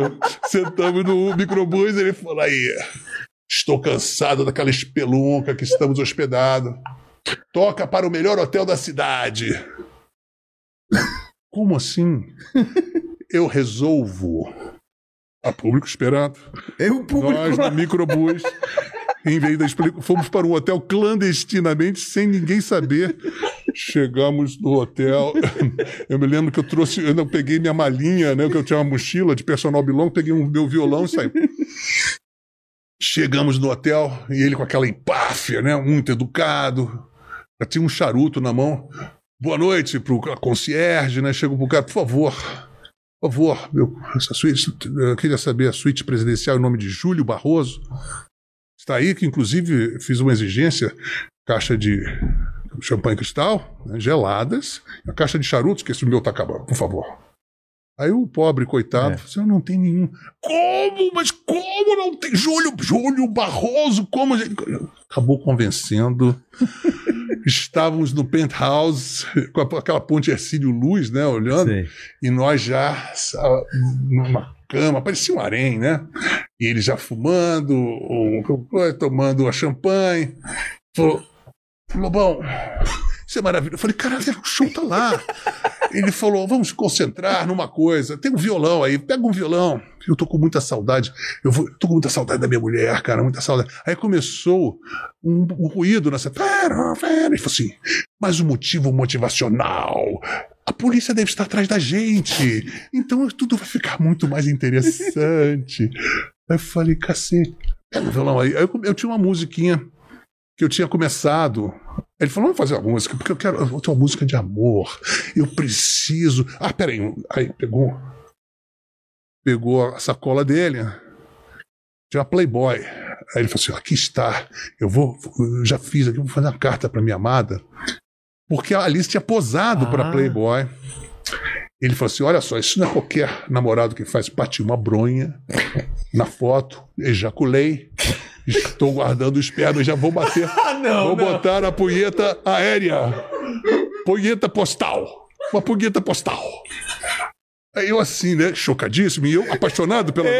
Aí quando eu vi aquela situação, eu tive assim, vou me confessar. E eu percebi, eu falei assim, eu, eu vou confessar e vou montar uma confissão estereofônica. Porque afinal de contas, eu falei assim, pra- pra amenizar o flagrante, eu vou contar uma outra coisa, que eu também era apaixonado pela Marina. Eu falei assim, Júlio, eu vou ter que te confessar, você tá vendo? Vou estar acontecendo mal parado aqui. Cara, eu tenho. Eu tô apaixonado por duas mulheres. Pô, é melhor, né? Pelo menos 50% de culpa já ia tirando. É, é. Aí ele falou, por quem? Eu falei, a primeira é pela Marina, é pela sua mulher, Alice, e a outra pela Marina. Ele falou, porra, eu também, cara. Pelas duas. Mas que coincidência. Eu falei, ele- Caramba! eu falei, pô, que legal, então, então é um motivo para a música, vamos fazer uma música eh, bi. Eh, Tipo, uma de dia, outra de noite, noite e dia. Aí fizemos noite e dia, nos lençóis da cama. Você está amigo. A gente fez a música ali com a polícia. Para, não faz. Cara, E aí, cara, foi o seguinte: a gente fez a música, a polícia chegou. Cacau, grande Cacau Menezes, eu, era, outro dia encontrei com o Cacau lá em Floripa, ele é o dono da ilha. Contratado. a- Cara, polícia foi lá, não sei o quê. Eles cancelaram o show daquela noite e transferiram para o Teatro Municipal de Floripa para o dia seguinte, cara. O que foi um desastre, porque destruíram. A, a plateia destruiu. Foi delirante, o show foi delirante, um show de rock, né? Sim. Naquela época, neguinho ia ficar sentado. Destruíram o, o, o, o- o ginásio todo. E a gente saiu de Florianópolis com essa história maravilhosa e uma música que, na verdade, logo. tiraram vocês, claro, do, da, da, da penthouse lá. Da, da- Não, a gente conseguiu ficar lá, ficar cara. Porque aí o Teatro Municipal bancou, a gente Caramba. ficou lá, é, acabou colando. E aí o que aconteceu? A gente, logo em seguida, a Marina acabou gravando essa música e se tornou meu primeiro sucesso quando eu ainda não tinha, não era ninguém ainda, né? Não era Lobão, ninguém conhecia, eu era baterista dela. E ela soube que a música era pra ela também? Ah, eu 50%? falei pra ela, não, claro, eu falei pra ela a situação. Mas ela falou: não, não, não me interessa isso aí. Eu gostei da música, a música Tá. tá, ótima. Ela gostou muito da música mesmo. Então, assim, ah, você você falando da Blitz, né? É. Ainda não cheguei Não lá. chegamos. Você vê, a gente tem. Mas eu fiquei interessado na, Mas aí o na mulher dele que foi pra Holanda. Pois E é, aí? não, mas aí eu casei com ela também. Você casou com ela? Quanto Acabei tempo depois? quatro anos. Ah, quando ela voltou da Holanda. ah, não, essa é outra história horrível, cara. Ah, história. Aí, depois a gente volta essa é a Blitz. história. Vamos voltar pra Blitz. Pra Blitz, tá bom. É, é, não, senão a gente vai pro outro lado. assim. Aí é o seguinte, aí tá. Aí é o seguinte, eu tô tocando com todo mundo. Então, assim, tocando com a Blitz, com o Rich, com o Lulu, com a Gangue 90. É. Aí, como eu tava gravando cena de cinema, mas quando eu vi meu primeiro disco, era pra Ah, fazer você uma já demo. tava fazendo o Eu tinha uma também. demo. A Alice, Alice a, a Marina, junto com o Inácio, que é meu amigo, aquele cara que me sequestrou a bateria anos anteriormente para pro Vimana, ele agora contratou o estúdio do Chico Batera para poder gravar em oito canais meu repertório. Porra, falei legal. Aí eu chamei meus amigos, eu chamei o, o Jim Capaldi, chamei o Luilo Santos, chamei o Rich, Marina, o Antônio Pedro, que tocava com ele, que era dos Mutantes Sei. o Billy Forgeri, que era da gangue, Marcelo Sussequi, que só tinha. Todos que fizeram de graça o show, o disco é todo de graça. Todo mundo fez na, na brodagem. E você já tinha as músicas? Era uma demo, eu tinha, eu tinha exatamente isso. E a Marina falou assim: você tem que fazer isso, você, tem, você é compositor, você é músico, você é compositor. Ela que me, me empurrou, sabe? Não adianta ficar de baterista, você vai acabar como, como compositor, hein? Eu, não, tira, vira essa boca pra lá. Eu, meu sonho era tocar eternamente para a Marina. É Eu mesmo? tocando para Marina, eu apaixonado. Eu não queria mais nada. A primeira um estado de Cara, perfeição Marina, eu, absoluta. eu lembro, era muito bonita mesmo. Né? Linda, a voz linda. bonita e, voz. e eu era apaixonado. Então, o que aconteceu? É, eu tava nessa situação, eu tava gravando, e o Billy Forgeri, da Gangue 90, a, a- a Blitz já tinha tido várias encarnações. Aí, como eu achei legal essa coisa de ter menina na banda, eu falei, o Evandro ensaiava na minha casa lá, na, lá no São Conrado, a gente ensaiava com a Blitz. E o Billy Forgeri estava lá para fazer o disco, era da gangue. Aí eu falei: olha, Billy, Billy, você podia dar uma ensaiada. Aí o Billy deu uma ensaiada, acabou entrando na banda. Aí o baixista, que era o Júnior, saiu. Eu falei pro Antônio Pedro, que eu tocava no Power Trio do Lulu. Falei, Antônio Pedro, tem, um, tem uma vaga ali na Blitz. Aí chamei o, o Antônio Pedro. Tá. E ainda falei pro Evandro, falei, cara, essa, tem uma parada aí de mulher, pô, a gente podia botar umas meninas na banda. A Blitz nasceu sem, então, a- a- as duas meninas? Ah, muitos anos sem. E aí o que aconteceu? A banda, do jeito que ela saiu publicamente, foi Sei. formada naquele período. Aí veio a, Mar- Marcinha Bulcão, que era namorada do Ricardo Barreto, com uma amiga, uma amiga de teatro, sei lá, de não sei o que, era a Fernanda Abreu. E aí pronto, a, a banda foi formada nesse, nesse, nesse meu apartamento lá na, na, na- na na- em São Corrado. E a gente ficou. A gente fez um monte de show, vagabundo. a- a- a- e- concomitantemente a isso, eu estava gravando cena de cinema. Caramba. Aí a banda tava meio desacreditada. Aí o Evandro chega de uma pelada que ele tinha lá, Catinguelê, com os caras de gravadora. Aí o cara da, da Odeon falou assim: vai lá com, essa, com a musiquinha demo, não sei o quê. A Blitz já tava meio desacreditada, ninguém mais. Já tava há três anos sem fazer. Sabe quando aquela banda Sei, já tá ficando azedada? Caramba. Aí, cara, É, o que acontece? É, ele leva a, a demo de Você Não Soube Amar. Só Você Não Soube Amar.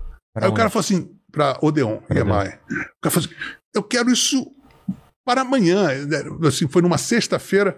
Mas não- não- vocês não estavam levando pra nenhuma gravadora Não, não, ainda? aconteceu isso. Não tinha nada. Não, Caramba. estava zedado. O cara fez uma pelada, Tá. conheceu o cara da editora, já conhecia, falou que tinha uma demo. O cara, numa sexta-feira, um overnight O sensation. acesso às gravadoras não era tão fácil? Não, era? não, era muito Era difícil. Era, difícil. muito difícil. Não, mas rock, ninguém acreditava em rock. Ah, é verdade. Até então não tinha Não tinha rock. nada. É. E aí o que acontece? É, numa sexta-feira lá, ele vai no Catinguelê Tá. e vai na Odeon, o cara ouve a demo e fala assim: vou marcar o estúdio para segunda-feira de, de manhã. Aí a banda se reuniu no estúdio da EMI e gravou só uma música. É, Só Você Não não Soube Me amar. Tá. E assim, foi Overnight Sensation, porque na terça-feira, é, como não teve tempo de fazer um compacto simples, que você tinha o lado A e o lado É. B, o lado B é, era só o, o Evandro dizendo nada, nada, nada, nada, que é uma parte da, da, da, da- do Você Não Me Amar, só puseram um solo dele.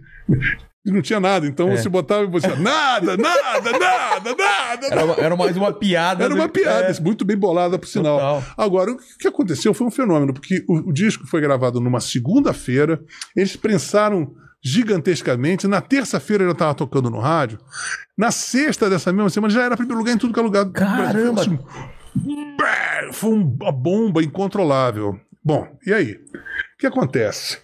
Todo mundo vai assinar contrato, já com, a- com- você no Soube Mamar, em primeiro lugar em todas as paradas do Brasil. Aí chega o Evandro e fala assim: cara, o diretor sabe que você está gravando um disco, que gravou um disco que é o Cena de Cinema, que não tinha saído em lugar nenhum. Sei.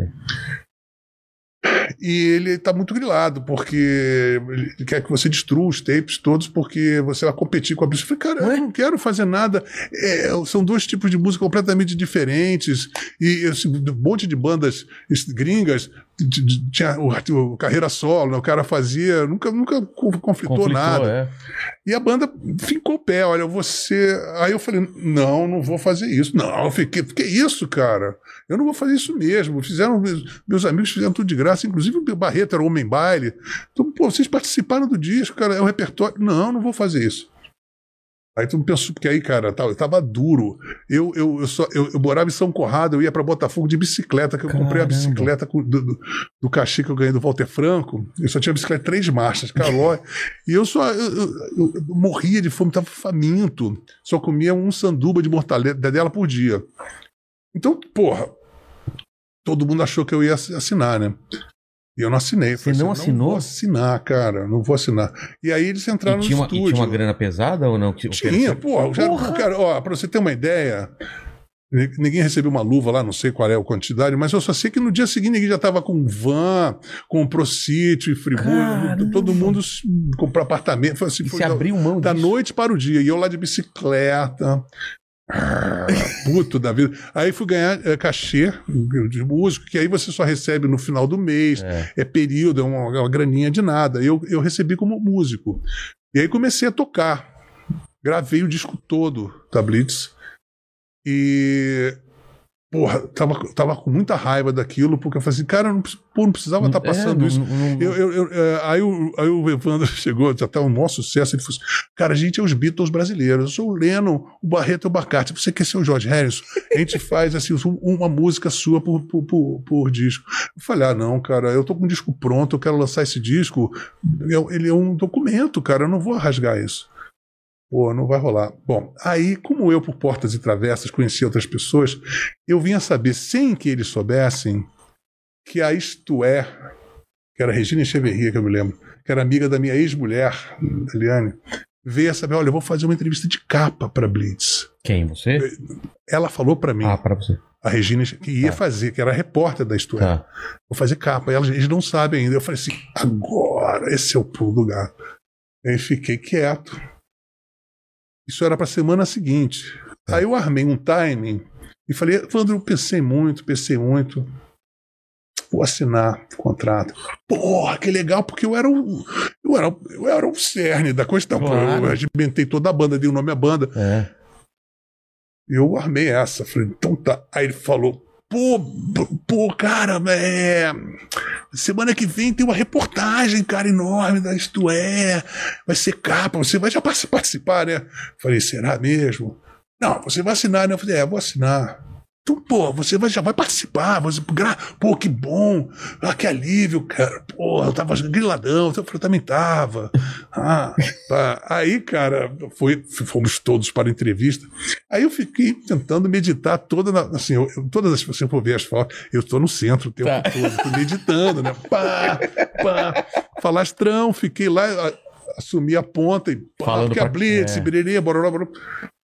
Já tinha muito mais experiência Nessa área, né? na área, porque já era um veterano, como eu já tinha É. dito, né? Então já conheci, tinha conhecido muito mais Sabia eh, o que ia pra a matéria. É. imprensa internacional, os, os inter- os empresários internacionais, então É. tinha aquela cancha. Não deu outra, né? Pan. Saía segunda-feira hoje em dia, sai no fim de semana. Naquela É. época só saía nas Ah, na bancas? É. saía na segunda-feira. Eu lá, eu não tinha dinheiro, cara, eu tinha dinheiro de moedas para pegar o ônibus para ir a algum lugar. Cara, Eu tinha um, um, um, ah, e, e, para comprar a revista. Eu, assim, e já com luz cortada, gás cortado, eu já estava assim, pela hora da morte. Aí eu fui, atravessei a rua, por favor, eu queria uma revista, isto é, eu vi ela estava na frente, falei, melhor impossível, estava muito bem na foto, estava no mês. falei, cara, roubei a cena, falei, me dá isso aqui. Aí eu voltei para casa, falei, eu vou, vou, vou, vou grampear uma gravadora. Tinha aquelas pá- páginas amarelas na época, eram, eram É. guia telefônico, né? Eu fazia unidunité, eu fazia. rrr, pá. Aí eu parei assim, a primeira que parou, RCA Vitor, eu adoro esse cachorrinho, essa botó, essa vitrolinha. Pô, eu sou gravadora do Elvis Presley, eu vou lá. Ônibus. E o ônibus. Quando eu chego lá, bem-vindo à casa do samba, não atinei. tá. Mas tudo bem, eu cheguei lá com o tape, master tape do Cena de Cinema, com a revista. Logo no corredor vem saindo João Nogueira e Alcione. E João Nogueira e Alcione já levantam. Os dois se olharam assim. E, aperta a mão de roqueiro, não. "Climão, climão, climão." Tudo bem, tudo bem, tudo bem. Esporte é saúde.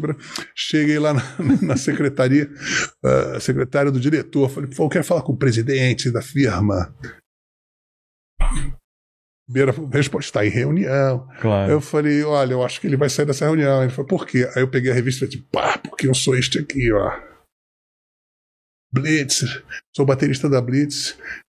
Esse aqui é meu disco solo e eu queria eh, assinar um contrato agora com a, com a gravadora. Momentinho, por favor, está Na aqui. hora. Em 20 minutos eu estava com o contrato assinado. Caramba. Aí telefonei, Wanda, tem uma notícia um pouco desagradável. Assim, Nossa.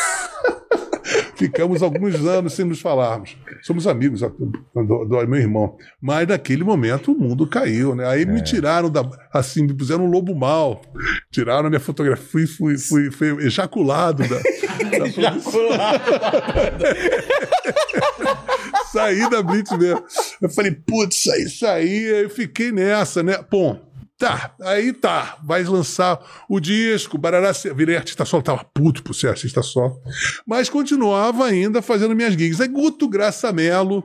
Mas recebeu uma graninha legal ou de adianta, de Não, adianta- eu recebi um, um adianta muito pouco, sabe? Mas Mas, deu- recebi. mas foi pra- melhor- Deu pra pagar a conta da É, luz, mas não há ia nada pra fazer. Loucura. É, loucura. Não, Tá. não dá pra comprar carro, não. Tá. Paguei a conta da luz, paguei a conta do gás, Tá. do telefone. Continua ainda andando de bicicleta. Continuei andando de bicicleta, assim. Aí o que aconteceu? É... Assim. O Guto. Gra- Aí, então, assim, tô vendo essa coisa de casa do samba, Tá. os caras estão me tratando assim meio esquisito, né? Eu, pô, eu adoro samba. Bem, aí o Guto Graça Mello, que era o meu maestro na Marília Pera, Sim. né? Era agora. Ele que fez a trilha do Sul Fantástico, né? de abertura. E naquele, naquele ano ele queria, no final do ano, eles faziam um arranjo, né? Nova versão para abertura do Fantástico. E ele me telefonou: Ó, eu quero o baterista aqui, tá a fim de fazer a abertura do Fantástico. Eu fui lá, um músico, gravar a bateria do Fantástico para ele. Caramba. Fui gravar. Aí ele falou: ah, virou artista, né? Tem disco novo. Falei, pô, legal, tem sim. Faz o seguinte: eu também estou diretor do departamento de novelas. Você me traz aqui o, o seu disco, que eu vou escolher uma música para novela. Eu falei, pô, os caras vão adorar. Pô, aí gravei o negócio, fui direto para RCA Vitor. Todo feliz com a notícia. Aí eu cheguei lá para o departamento de, de, de promoção, tá lá o cara me olhando mal encarado, não sei o que. Falei, "Ih, ó, pega lá o material de promoção que eu vou direto pro Guto Gassamelo, contei toda a história. O cara olhou pra mim e falou assim: Você acha que eu vou dar mole pra Playboy? Não vou dar porra nenhuma, tu vai ficar aqui, cara, tu vai secar aqui. Aqui é a casa do samba, não vai ter mole pra você aqui, não. E eu, como tava é, Allan Kardecicamente falando, eu tinha me perce... eu tava. Allan desceu Kardec. o, o punk que tinha em mim, né? Eu fiquei punk. Eu usava Vulcabras. Eu falei, você tá falando sério isso? Sim, eu não vou, eu não vou dar mole pra você, pra Playboy. blá. Falei, com licença. Quando eu fico puto, eu fico mais carioca ainda. Ah? Eu fico, eu falo, com licença. Aí saí, pan, resoluto, né? Para a mesma uh, secretária que me acolheu, eu falei assim: eu quero falar com o diretor agora. Não, o diretor não está aqui, está em São Paulo. Eu vi uma brecha, estava aberta a porta do da presidência. Eu fiz assim. Eu entrei na porta, fechei e tranquei. Aí sentei, botei o pé na mesa, pá, mesa de vidro, eu olhei todos os bens assim, perecíveis, né? um Revox, um busto do Beethoven, arquivos, tudo pode ser quebrado. Eu falei, tele- peguei o telefone, eu queria uma linha para o senhor fulano de tal, quem está falando bom, está dentro, estou dentro de só, do seu- dos seus Seus domínios. seus aposinhos. Não, eu tô aqui no escritório dele e, pô, é o seguinte, eu tenho, você tem 30 segundos porque eu tenho uma denúncia muito grave para fazer. Não, ele está em reunião. Eu vou contar, a partir de agora, contagem regressiva. Se ele não me atender, eu vou quebrar o escritório dele. Não vai sobrar nada. 29, 28. Mas espera aí, 27, 10, 9. Então, olha só o barulhinho, hein? Bem, a primeira coisa foi um revox, eu dei um pé na Bem, eu peguei o busto do Beethoven, casca frafa. Quebrei o busto do Beethoven, quebrei tudo de vidro, os arquivos, fui tirando da gaveta, bah, quebrei, quebrei tudo que podia quebrar, né? Cara. Aí suspirei de alívio. Abri a porta. Todos paralisados. Tchau. Fui embora. No dia seguinte, os caras me telefonaram. Vem cá. Aí, O cara me, eu fui lá, o cara. Você agora sim, você vai, você vai apodrecer aqui, porque você tem contrato que a gente tem que lançar disco seu, eu vou lançar só o mesmo disco. Ninguém vai saber da sua existência, você tá morto como artista. Deram um esporro. Você... Falei, porra, eu acho que eu peguei pesado. Acho que peguei pesado. o Coringa naquela cena do hospital explodindo e andando assim. Acho que peguei Aí os pesado. caras assim, né, pô? Eu falei, "Ih, caralho, isso- que merda. Aí foi nesse meio tempo. Mas pelo contrato ele podia só, fazer isso mesmo. Tinha, eles estavam. A lei era draconiana. E o que aconteceu? Foi nesse ínterim que eu voltei a tocar com o Rich, eu- aí eu tô alinhavando toda a história. Ah, tá. Aí eu fiquei na rua, aí voltei a tocar. Aí fui fazer o Menina Veneno. Fui gravar Menina Veneno. Você gravou Menina Veneno? Gravei todo o disco Menina Veneno. Caramba, é, Gravei o da Blitz. Só, só tava na boa, né? Gra- Com o Lulu, só com a Marina, Gangue caralho. 90, só no primeiro lugar no Dial. É. né? Mesmo eu não. Eu, não, não, não, não- Meu disco morreu ali, na arte morto, né? Ele não, che- de- não chegou aí pra rádio, não. nada? Hoje é um disco cult, as pessoas acham que é o melhor disco da década e não sei o É? quê. Mas na época foi, foi Nath morto, não foi mais lançado, não foi mais trabalhado, vendeu o quê? 5 mil cópias. Cara. É, mas todo mundo nas internas, a Rádio Fluminense tocava, todo Sim. mundo que era roqueiro era um, era um cult, né? Mas aí o que aconteceu nessa época, eu também gravei tudo isso. Pô, gravei, eu desempregado, virei Aproveitou, baterista outra é. vez. E aí, ah, passei uns 4, 5 meses assim, nessa apareceu essa coisa da Gangue 90, eu fui para Florianópolis, tudo isso aconteceu Sim. nesse tempo Ah, nesse tempo. em que eu estava desempregado, contratualmente desempregado. Aí o que acontece? Você não podia nem ir pra outra gravadora? Não, eu tava preso por quatro anos ali, eu ia bofar lá, entendeu? Aí depois de quatro anos ninguém ia saber que eu era. É. né? Eu ta- tava considerando que eu, eu falei. Perdeu o eu timing. falei assim, também, sabe uma coisa? Não tava nem afim mesmo, eu tava, não tava nem aí também. Não tava nem aí, não queria ser, não queria ser cantor. Me livrei de boa, eu falei assim, né? Aí o que aconteceu? Nesse ínterim, o meu amigo Guto, que, que tocava na Blitz, ficou de saco cheio da Blitz e foi para Boston, que toda hora ia para Boston. Passou um ano lá e voltou com uma ideia de formar uma banda chamada Ronaldos. Ronaldo, eu era amigo de infância, tudo que eu queria era formar uma banda com o Guto. Porque Ronaldo, aí tinha umas músicas, tinha o Ronaldo foi pra guerra, que era um esboço, eu acabei fazendo a música com ele. E aí tinha um amigo dele que era um polonês, que era o, o Odeide, que, que ia tocar baixo, e o irmão dele, que era meu amigo de colégio também, que era batera. Alice também tinha sido expulsa da Gangue 90. Eu não pude tocar no disco da Gangue 90 porque estava namorando É. a Alice. E aí o efeito retardatário, Exato, depois é. essa história é para outros. Outro. É, outra história, né? Então aí nesse ponto eu tô aqui. Aí acontece uma coisa interessantíssima. A RCA Vitor começou a, a, essa boom de rock, e a casa do samba tava tava derrapando, tava rateando na curva. Tá. Então chegou um, um dia o Guti Carvalho, que assumiu a, a gravadora e falou assim: Lobão, vem cá, que tem o Miguel Plopt, não sei o quê, nós estamos assumindo, nós vamos querer agora investir em rock. Você podia. Aí eu. Aí eu tive o prazer de ir lá ver todos aqueles caras que me sacanearam botando, tirando da gaveta. Tirando a Eu falei, ah, é. se fodeu. Eu, eu bem sacana, garoto. É. Assim, ó, viu? Quis matar o Playboy, Playboy tá aqui. O cara que tá fudido vai ser você. E nem era Nunca- Playboy, né, cara? Imagina, Que me chamar de. Playboy. Mas tudo bem, mas era, mas era essa, era, era o paradigma, né? É. Aí, mas fiquei de sacanagem com os caras, entrou o- o- outra, outra pessoa, aí eu falei assim, não vou cair nessa de, de, de ser artista só. Quero entrar numa banda. Tá. Eu sou os Ronaldos. Aí a própria banda relutou, falando: não, é melhor botar Lobão antes, porque você já tem um nome, tá entendendo? Lobão e Ronaldo. Eu falei, isso vai dar problema, isso vai dar problema. Botou o Lobão e os Ronaldos. Aí tinha gente que falava Lobão e seus Ronaldos, e É. etc e tal. E aí a gente eh, assinou o contrato, todo mundo igual, como banda, apesar de ser Lobão e Ronaldo, mas era todo mundo como banda. E aí eu tava fazendo Me Chama já, né? Eu já tinha Me Chama porque eu já tinha, eu tinha ido para Me Chama numa situação muito engraçada. Minha mãe morreu, se matou. Eu fiquei, porra, assim, triste, né? Foi Chocado. nessa, foi nessa época mesmo? Foi, foi nessa época. E aí, Só- e aí o que aconteceu? É, a, a Alice, eu, meu, meu avô holandês, a Alice é holandesa, e nesse meio tempo eu já estava com a música meio escandindo, ela estava com os acordes.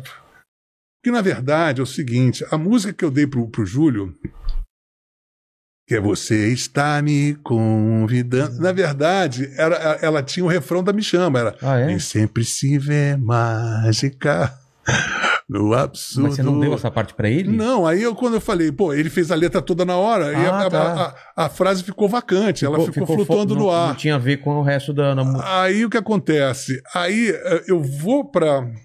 A música tá assim, né?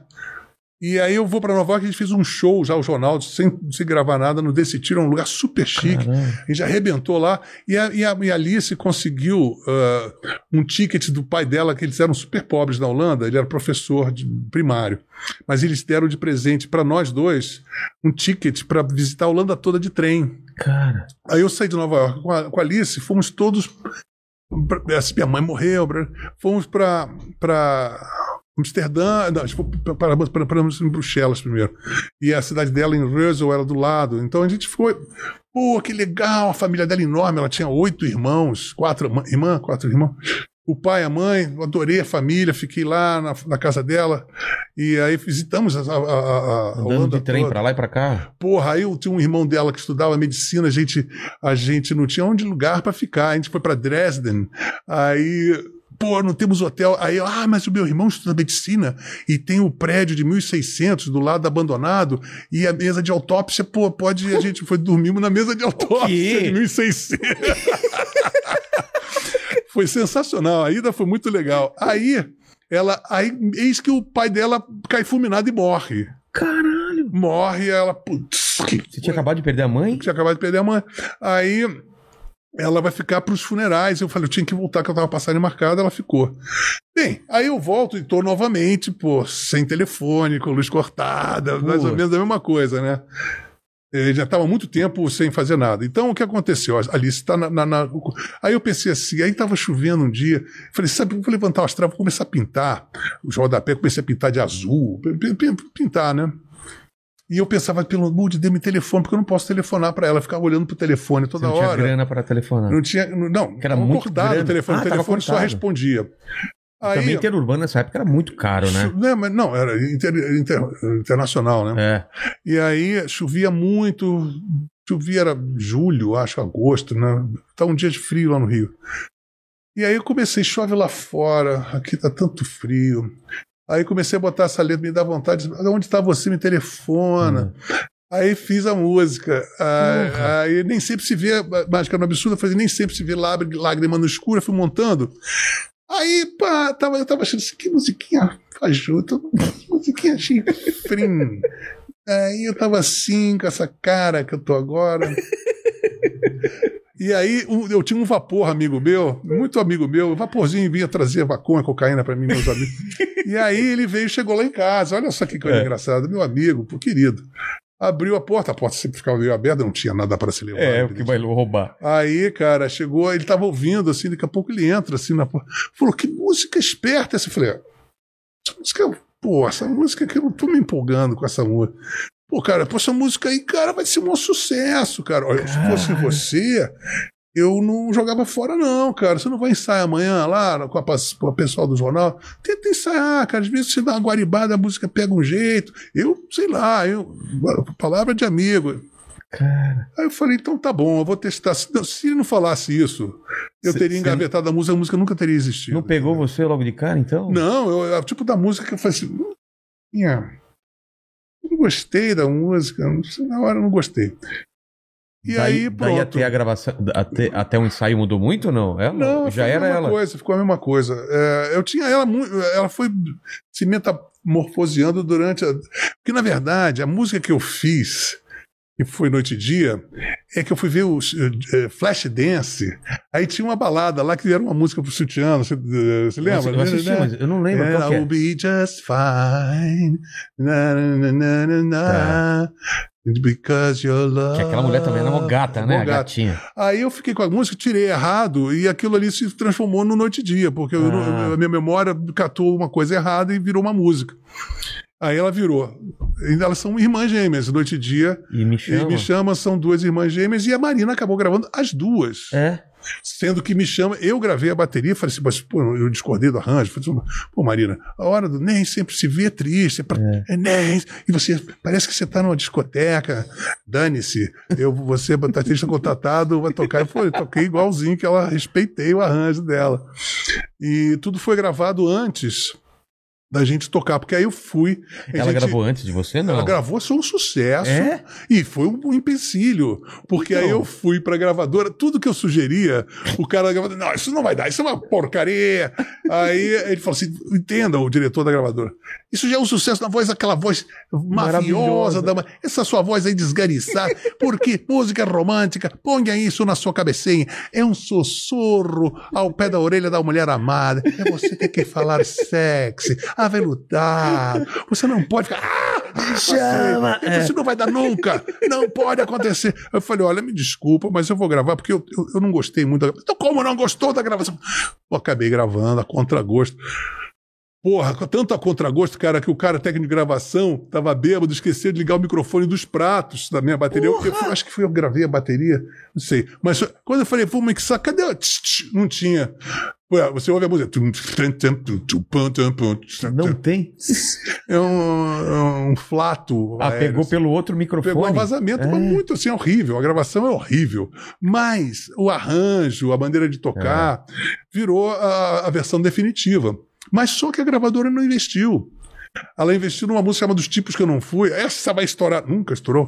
E aí passou dois meses, três meses, quatro meses. Não acontecia nada. A gente já estava prestes a ter o contrato re- rescindido. rescindido. Aí teve, teve aquela boom de discoteca. Tinha um radar Tantan aqui em São Paulo a gente conseguiu 15 dias, tipo, quinta, sexta, sábado, domingo, quinta, sexta, sábado, domingo. Tá. Duas semanas. E um cara, na manchete, uma coisa raríssima, que é tocar espontaneamente, porque geralmente tem o jabá, né? Na rádio É, você tem que pagar. certeza. E como essa música não estava nos planos da gravadora, o cara gostou e começou a tocar. E foi como meio como você não sei, ah, foi um estouro. Bem, estourou na manchete, ficou. Ele deu na cabeça. Na, na e- segundo, terceiro dia já era primeiro lugar na manchete, aí a 98, a, a- todas foram atrás. Tá.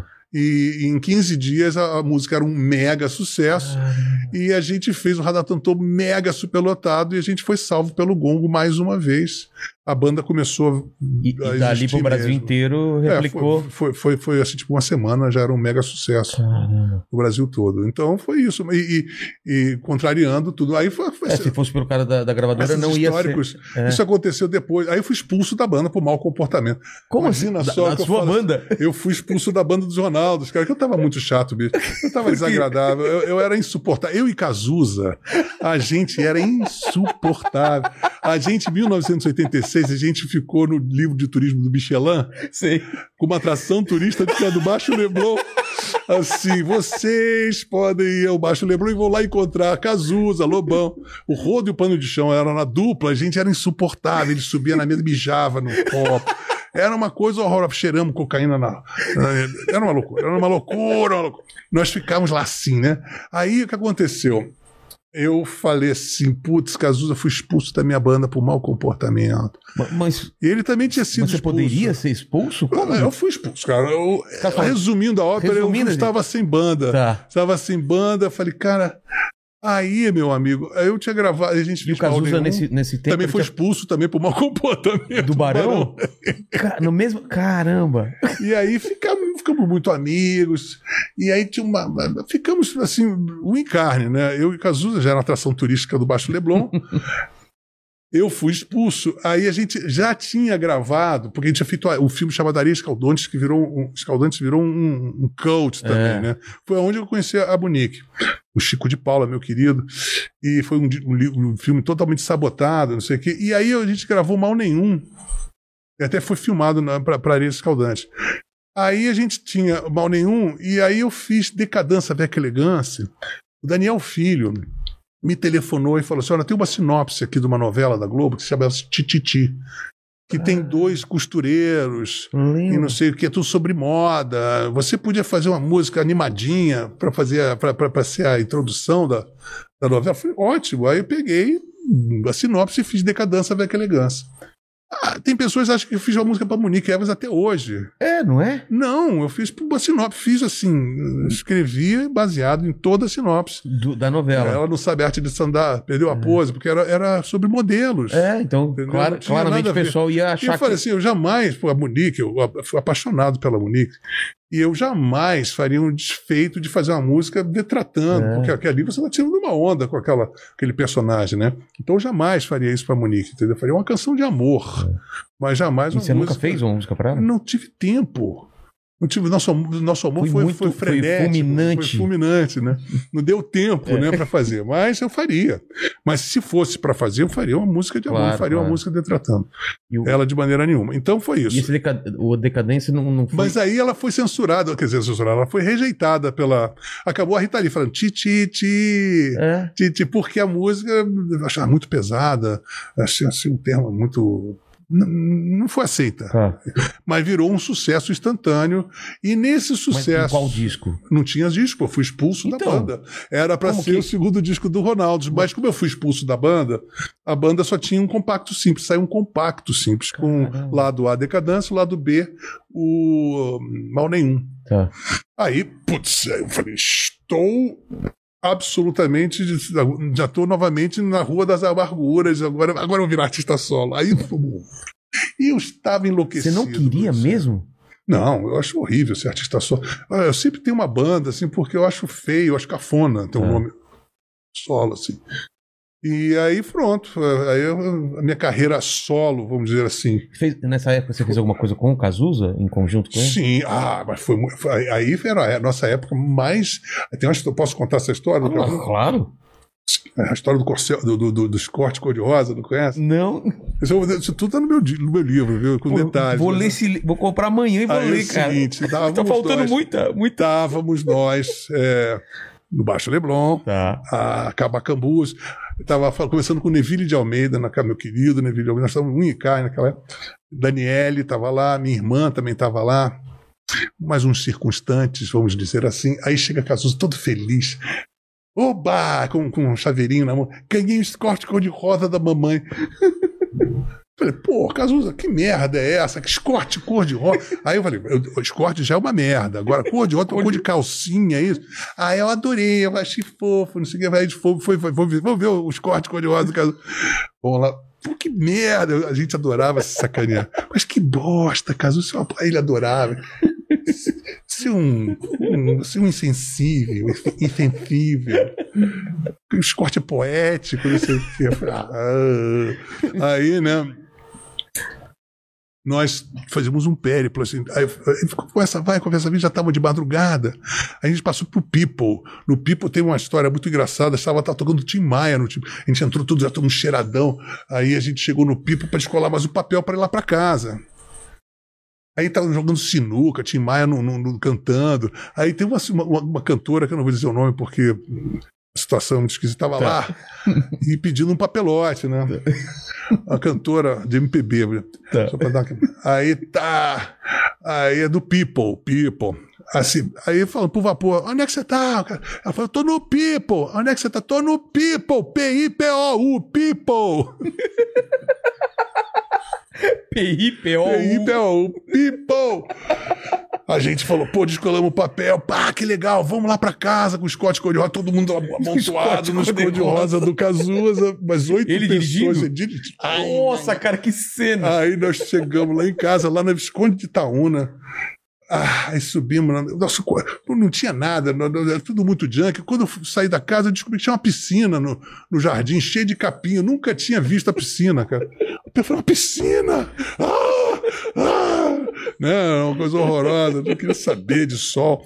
E aí tá, fomos lá para um lugar que a gente, uma varandinha que nós tínhamos para abrir minha case da, da guitarra, peguei a guitarra, vamos lá. A gente fez duas músicas naquela, Baby Lonest e Junk Bacana. Aí eu tava, eu tava fazendo uma coisa meio ACDC aqui, pum, fá, um riff. Aí tinha uma, uma letra da Leducha, que virou comparceira. A gente tava fazendo Baby Lonest. A rapaziada ali, né? Umas nove pessoas, dez pessoas. Eis que aparecem dois pivetinhos com três oitão assaltando a casa. Aí, assalto, todo mundo de joelho, todo mundo cheiradão. hum, hum, todo mundo de joelho. Eu assim, né? Aí, caralho, Cazuza, ai, já se pulou, pulou pra dentro da case do violão. Ai, eu detesto violência. Aí estamos assim, né? Aí o cara assim começou a dar uns tapas. Eu falei assim, cara, não me dá um tapa não, meu irmão. Porra. Aí ele começou a dar um tapa, aí o garoto tava tremendo, aí assim, e eu cheirado, né, cara? Putz, estava cheirado. Aí aconteceu o inusitado. Minha irmã, que tava doidona também, falou assim: porra, cara, o John Lennon morreu assim.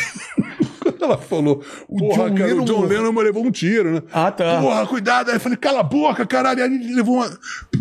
Houve um lapso de deu uma- atenção. é. E o papo segurei assim, mas eu não vou morrer, não. Aí eu peguei, eu era bem maior do que ele. Aí eu levantei, ele ficou pendurado assim, com o revólver lá pra cima. Eu falei, escuta aqui, vou devolver os seus personal belongings. Mas. Veja bem, e o cara. Respeito a sua profissão, seu revólver. Então é o seguinte: É, é eu seu tenho duas guitarras. Aí eu falei assim: eu vou te dar uma guitarra, olha, vou te largar. E ele Você vai receber mais. essa guitarra, vai deixar uma e eu vou te dar de brinde, sabe o quê? Dá o chaveiro aqui. Os cortes cor-de-rosa do Não, não, não, não, não, não. Tava no seguro. Falei, agora zoa daqui. Nós estamos trabalho de parto, estamos parindo uma música maravilhosa. Foram embora. Toma o revólver aqui. E foram embora pro Discord. Discord com uma guitarra. Mano. Aí, cara, eu precisei de uma guitarra. Aí eu falei assim, eu preciso de uma guitarra. Bom, aí tocamos lá, É. gravamos. Aí eu falei, pô, tem que nascer. Vocês conseguiram voltar na Aí boa. Eu tava com uma empresária, Sei. não vou dizer também o nome. Aí eu fui, fui negociar um, um advance para descolar a guitarra que me roubaram. Aí eu fui com a minha empresária, presidente da gravadora também, não Sim. vou dizer. Cara sedutor, garotão, né, um, um senhor já. Falei, fulano, eu preciso de uma guitarra. Fui assaltado. No dia seguinte, né, com, a- com a minha empresária. Aí ele falou, poxa, coincidência, eu tô indo para Nova York. Com esse sotaque, né? Sim. Nova York, aí posso eventualmente trazer a sua guitarra. Contanto, contanto. Aí eu assim para minha empresária, vou dar um convite galanteador que a sua formosa empresária de repente pode ser a minha companheira nessa uma semana. Tadinha, ela tinha síndrome de pânico. Eu falei assim, mas é óbvio, ela já aceitou? Eu sou porta-voz dela. Eu negociei a minha empresária, ela foi. ela foi. E eu consegui a minha guitarra. Tudo por uma guitarra, cara. Por uma guitarra. Consegui a guitarra. Só vendi a minha guitarra agora no ano passado. Essa Cara, que Rickenbacker história 333. maravilhosa. Mas a gente entrou nessa porque a gente tava falando de outra coisa, cara. Não, mas assim, todo fio da meada. Nós Ah, estávamos tá. indo para os códigos cor-de-rosa. Exatamente. Porque nós estávamos desempregados da É, nossa banda, é. porque nós fomos expulsos, Expulsos os dois, você e o. Cazuza. Estava no meio da nossa carreira solo, é. inevitável, tanto um para o outro. Então eu estou dando as coisas, tem um, É, um tem, fio da meada. Né?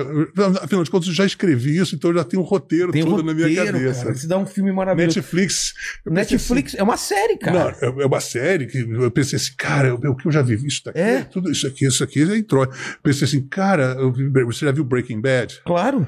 Eu pensei, tipo, Breaking Bad é o show da Xuxa perto da minha, da minha vida. Uma coisa assim. Pode banal, crer, assim. Eu fui depois. Heisenberg. eu, fui, eu fui mascote do Comando Vermelho, eu vi coisas do Arco da Velha, isso daí é só brincadeira. Depois é que a coisa pesa, né? Mas assim, mas daria um puta do Porra, roteiro, se né? dá, cara, se dá. Mas, mas, Mas é você e isso. o Cazuza, então, continuaram um tempo juntos e. e Ficamos amigos, É. so- somos amigos, e- irmãos. A gente é irmão. Agora é legal que eu fui também ejaculado da biografia Eu vi, eu, não- eu assisti o filme e não vi você Aí lá. todo mundo fala, é. a coisa mais Nem engraçada. você, nem o Mato Grosso, nem o nem Mato Grosso. Mas eu é parceiro, porque no Mato- o Ney, pelo menos, assim, não, mas na época ele era namorado, mas era um namorado nas internas, ninguém sabia. É. Mas eu era parceiro e Tava constado no Michelin, eu era o Rodo e o Pano de Jana, era parceiro de músicas que saíam. E ele eventualmente gravou uma música minha que, que já era um mega sucesso, que eu gravei no, no Vida Bandida com Vida Louca Vida. E aí ele regravou a Vida Louca Vida, que não é nossa parceria, ele não fez Vida Louca Vida. É. Ele só gravou, interpretou no momento crucial da vida dele. É. E aí, essa coisa desse ejaculado da, da, da, da, da, bio dele, é. no outro dia no Twitter, ah, é, como é que aconteceu? Tem gente que acha que a música é dele. É. Né? Aí um, um hater desse chegou pra mim assim: Você é um verme desprezível, você jamais vai fazer uma coisa como Vida Louca Vida, como gênio do Cazu. Eu falei assim: Ah, é, mas algum dia Quem eu sabe, né? Aí diga assim: Você é cantor de uma música só. Eu falei: É mesmo. é. Mas é muito mas engraçado. mas de, de, de você ser expulso da banda até você voltar e, e carreira solo mesmo. Não, foi, foi, foi imediato, porque na Foi verdade. a esse- Pô, eu, eu, tava, eu tava encabeçando sucesso atrás É? sucesso, era Bichama, Corações Psicodélicos, foi mal nenhum, foi decadência. É. E, e mal nenhum e decadência estouraram. Uma foi um filme, só estourou nas rádios, mesmo sem entrar na novela, estava em primeiro lugar em tudo que é lugar. Então, a- a- na verdade, a gravadora enxergou assim: fez o, o contrato com os Ronaldos, separado dos- do meu. Mas eu, eu entrei em estúdio logo em seguida, para fazer o rock and roll. Tá. E eu estava numa sessão de fotografias em que pô, eu tinha fotografado com vários modelos espetaculares, assim, todas peladas, né? Mas aí tinha um problema, os namorados não gostavam, não sei o quê. Eu sempre de padre, eu sempre vestido de padre. aí eu estava engatando um romance já com a minha prima, né? Aí eu falei, pô, tem uma sessão aí de fotos que é uma coisa meio sacrílega, né? Você tá assim, tá pelada, eventualmente pelar. Eu vou estar de padre, né? Porque é uma coisa que melhora assim. Ela adorou. Vamos lá, a gente fez uma sessão de fotos. As fotos ficaram sensacionais. A- a- a- meus discos, as melhores coisas são as, as capas são sensacionais. São Os discos mesmo, são uma porcaria.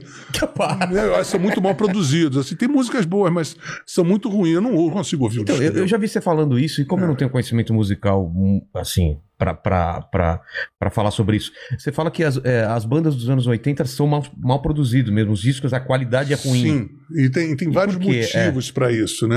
Um deles, principal, é que todo o complexo de gravadoras, os diretores das gravadoras, todos eram coincidentemente oriundos da Jovem Guarda.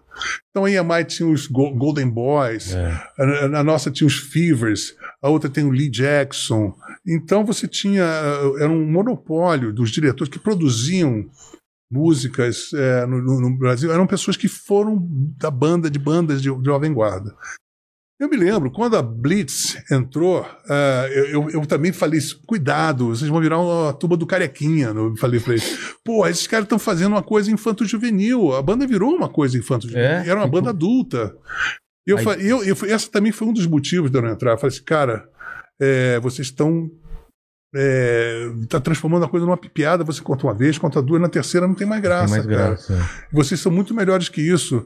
A essência está perdendo. Por quê? Eles transformaram, puseram eles para cantar, era um biquíni de bolinha, mas É. pô, eu tinha um repertório de cena de cinema, então eu falei, porra, bicho, cantava biquíni de bolinha, pô, assim, um monte de músicas, inclusive, que não eram nem minhas, do Senna, que era do Barreto, que era do repertório da Blitz mesmo. E aí o que aconteceu? E essa tendência de colocar a banda. Porque eles tinham uma, uma coisa, eles, eles queriam continuar produzindo, tinha o Sullivan Massadas, tinha um monte de caras que produziam, e eles queriam cambonos, bandas que eles fossem repositórios. Eles escreviam as músicas e iam ganhar muita grana de direito autoral e um monte de de, de, de, de, de- artistas descartáveis que ficassem cantando as músicas deles. Por isso que quando eu ia com a música minha, o cara falava, essa música não vai estourar nunca, porque tem, ó, aí o Sullivan Massada É. estava ali. E, e agora, deu- eles deram muito azar, porque foi uma geração é, basicamente de, de autores. É? Né? Você tem o Humberto Gessinger, você tem o Renato, Renato Russo, Russo, Júlio Barroso, Cazuza, Cazuza, é. eu. Só É tinha muita- autores. É. Lulu, Rich, todos autores, né? Então eles partiram para fazer bandas como o Sim Blau Blau, assim, Ah, assim, é. ban- bandas que, que eles poderiam escoar. esse-. Não, não, João Penca não. João Penca era ultra é, original. É? Era uma banda Não foi fã. fabricada? Não, eles eram da, da- da- da- das bocadas da praia. Não, eles são maravilhosos. João Penca é espetacular. E é- Não, eu gosto também do Sim Blá Blá, mas, mas é uma questão de, de regime, né? De Sei. como fazer. E o e o que acontece? Então eles tratavam o produto como, por exemplo, não podia ter guitarra distorcida, não podia ter peso. Então, assim, você fazia o seu arranjo no dia seguinte e estava tudo modificado. Mas não podia porque eles não acreditavam que Não, isso. porque tem um, tem um fetiche da música brasileira de que brasileiro é, é muito malemolente, é muito Ah. doce. E então você não pode fazer rock. O rock é, uma- é um fetiche na cabeça da. Tanto na parte da, da, da, da- inteligência, dos intelectuais, o próprio da Jovem Guarda tem que É. se quem, porque senão o povo não pega. Tá. Aí, de repente, as pessoas é, ah, investiram nisso. E mesmo assim, eu pô, quando eu fui gravar no rock and roll, o- o- as músicas, falei, você não revanche, música de protesto, isso não existe mais, não vai tocar nunca. É, Noite e Dia já foi gravado pela Marinha, isso não vai tocar nunca. É. Cano Silencioso, isso, isso- isso não vai tocar nunca. Foi um sucesso atrás do outro. Eles queriam coisas alegrinhas, coisas. Eles queriam fazer os próprios repertórios, Ah. tinham, estavam prontos para botar, falaram, tira, você está deprimido, Coloca- pô, bota essas músicas aqui, Chacubim Blam Blém. Mas quando eles não conseguiam fazer o Chacubim Blam, eles transformavam os arranjos de Chacubim Blam Blém, tá entendendo? E isso foi, é, por exemplo, aí chegou Vida Bandida, foi muito engraçado. Imagina, heavy metal não se faz. Vida Bandida, isso não vai tocar nunca. Vida, Isso- Louca que Vida nunca que é. Isso Vida é Bandida? 87. Caramba. Vida Louca Vida não vai tocar nunca. Aí você pesa nessa, aí vem ter uma música aí que não tem nenhum pandeirinho que era chorando no campo. Essa música não toca no rádio, você não tem pandeirinho, as pessoas não batem o pé. Isso não vai tocar nunca. tem um pandeirinho. Radioblá, Radioblá.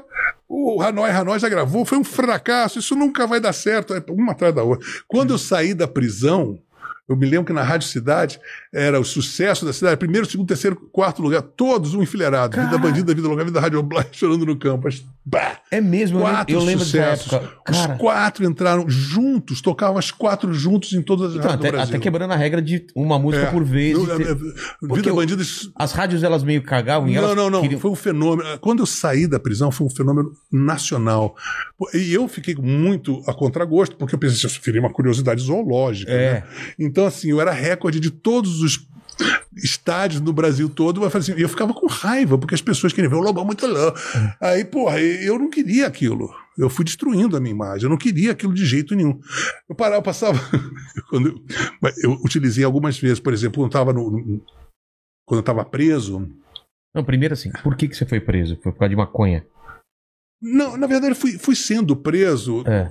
desde sempre. Eu era preso porque era roqueiro, né?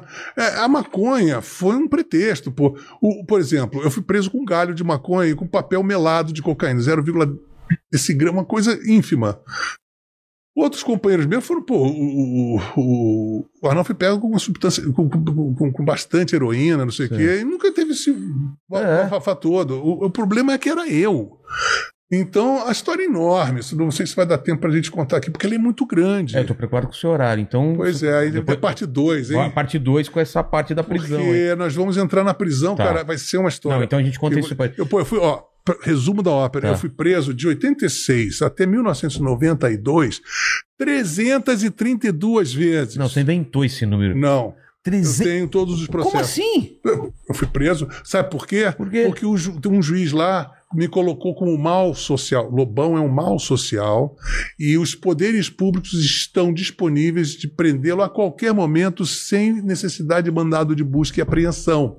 Então, eu quando eu, eu tive que fugir, eu fui para fiquei morando em Los Angeles, inclusive quando de lá eu ia saber que eu vou ser preso de volta, fui no sex shop, eu comprei logo uma algema, porque eu sou limpinho, eu falei assim, vou ser preso, É, né? já usa Eu já usava algema no cinto, cara, sabe? Porque as Mas você pessoas tava em casa fazendo o quê? Você Eu estava qualquer fazendo lugar. jogging na lagoa, preso. Preso. Estava no puteiro no Amapá, preso. Eu estava em Campo Grande, eh, eu estava em Maceió. Eh, Os shows eram todos boicotados, as polícias arrebentavam todos os fios de, de eletricidade, a gente Caramba. ficava, a gente era, parava nos, nos Mas aeroportos. você mexeu com alguém grande ou era Não, simplesmente... é porque eu era uma figura detestável. Eu sou uma figura que gera paixões incríveis até É, hoje. Até E hoje. acontecia isso lá. Por exemplo, eu fui fazer com a Mangueira, me lembro, vários. Cada, as histórias são incríveis, né? A gente estava com a bateria da Mangueira, o Ivo Meirelles, meu amigo, a gente, quando chegou, ia, ia fazer no estádio Nilson Nelson, Vida Bandida, não, já só no cuidado. Aí, batedores de, de, de, de, de motocicleta nos esperando, contornando o ônibus. Caramba. O show foi considerado, foi, foi barrado pelo Sarney, considerado show de segurança nacional. Aí a gente entra no ônibus para ir pro hotel. Aí o Ivo Meirelles, com seu humor, aí olhou assim, começou a falar. Aí Botoca, Botoca era o batedor da, Sim. lá na frente, né? Falou, pô, engraçado, lá na, na Mangueira é o contrário, que fica na frente somos nós e vocês atrás. E aí, cara, poxa, eu tive que falar com o Procurador-Geral da República, que na época era o, o Sepúlveda Pertence, que aí fui pra casa dele, tomei um porre de quantor com, com, com o Sepúlveda, e ainda fechei o negócio, ele telefonou pro Sarney, liberou o, o, o estádio, aí ainda me deu de tutela os dois filhos dele, que agora são dois advogados brilhantes, que na época eram garotões, eu levei eles no ônibus. Mas quando chega no estádio Nilson Nelson, Sim. E conseguimos o sal... a, a polícia não, não, não admitiu que eu tinha furado com, com, com, com o beneplácito do, do sepulcro. Aí chego a fechar a luz, cara. Eu tô, boa, boa noite, sem luz. Aí eu tive uma presença, peguei uma lanterna do meu hold, botei em mim mesmo. Falei assim, aí, primeira fila, Vai para passar. reverberação da segunda, terceira. Eu, Lobão, eu, Lobão, prometo a vocês que amanhã apresenta, vai ter o show, porque hoje a polícia sujou todo mundo. Ó, não vamos dar trela pra polícia. Todo mundo vai sair direitinho. Sem pô, eles querem que saia porrada. Não sai porrada. E não sai porrada nenhuma. No dia seguinte, eles fizeram um show dobro da lotação. Que foda essa história, cara. Cara, mas eu- eu- se eu passar aqui, eu vou sair até assim, amanhã contando É. história de show cancelado, cada uma mais engraçada e mais incrível, porque engraçada é hoje, né? É. Mais incrível do que a outra. Aí eu, pô, na, na próxima vez. Tá bom. Caramba. né? Então já tá no horário, né? Vamos, vamos abrir para umas perguntas aí, pequeno mandíbula. Vamos, ó, o Porque Paulo... só de, de desdobramento aqui, que já tinha um monte de pergunta que não dá pra fazer, porque senão é. Cada, cada desdobramento é meia hora, né? Ah, é verdade. O Paulo Silvestre falou aqui, ó. Grande Lobão, a canção A Vida é Doce é uma obra-prima. Pode Não, tem explicar... várias obras-primas, eu sou fanzaço Sim. aqui, pô. Tô super, super feliz de saber a história por trás das músicas aí, cara. Aí ele falou, pode explicar por que você considera que o Rock in Rio de 85 foi o princípio do fim da criatividade do rock brasileiro dos anos 80? Ah, você tem. Perfeito, cê- cê- eu tenho essa, essa tese. É muito boa essa pergunta. Qual é o nome dele? Paulo Silvestre. Paulo, perfeita a sua, sua- Porque é o seguinte: o, a indústria brasileira ela cresceu ah, de 80%, desde o do boom do rock, Tá. ela cresceu mais de 80%. Ficou uma indústria milionária, não existia. Existiam só o- os sertanejos, existia a MPB que era chiquérrima, mas Não não vendia vendia, muito, né? nada. E, e o popularzão? O popular era chamado sertanejo, brega? era sertanejo que vendia. Ah, tá. Aí tinha o Nelson Ned, tinha o- ainda tinha o Nelson Gonçalves no final da carreira dele.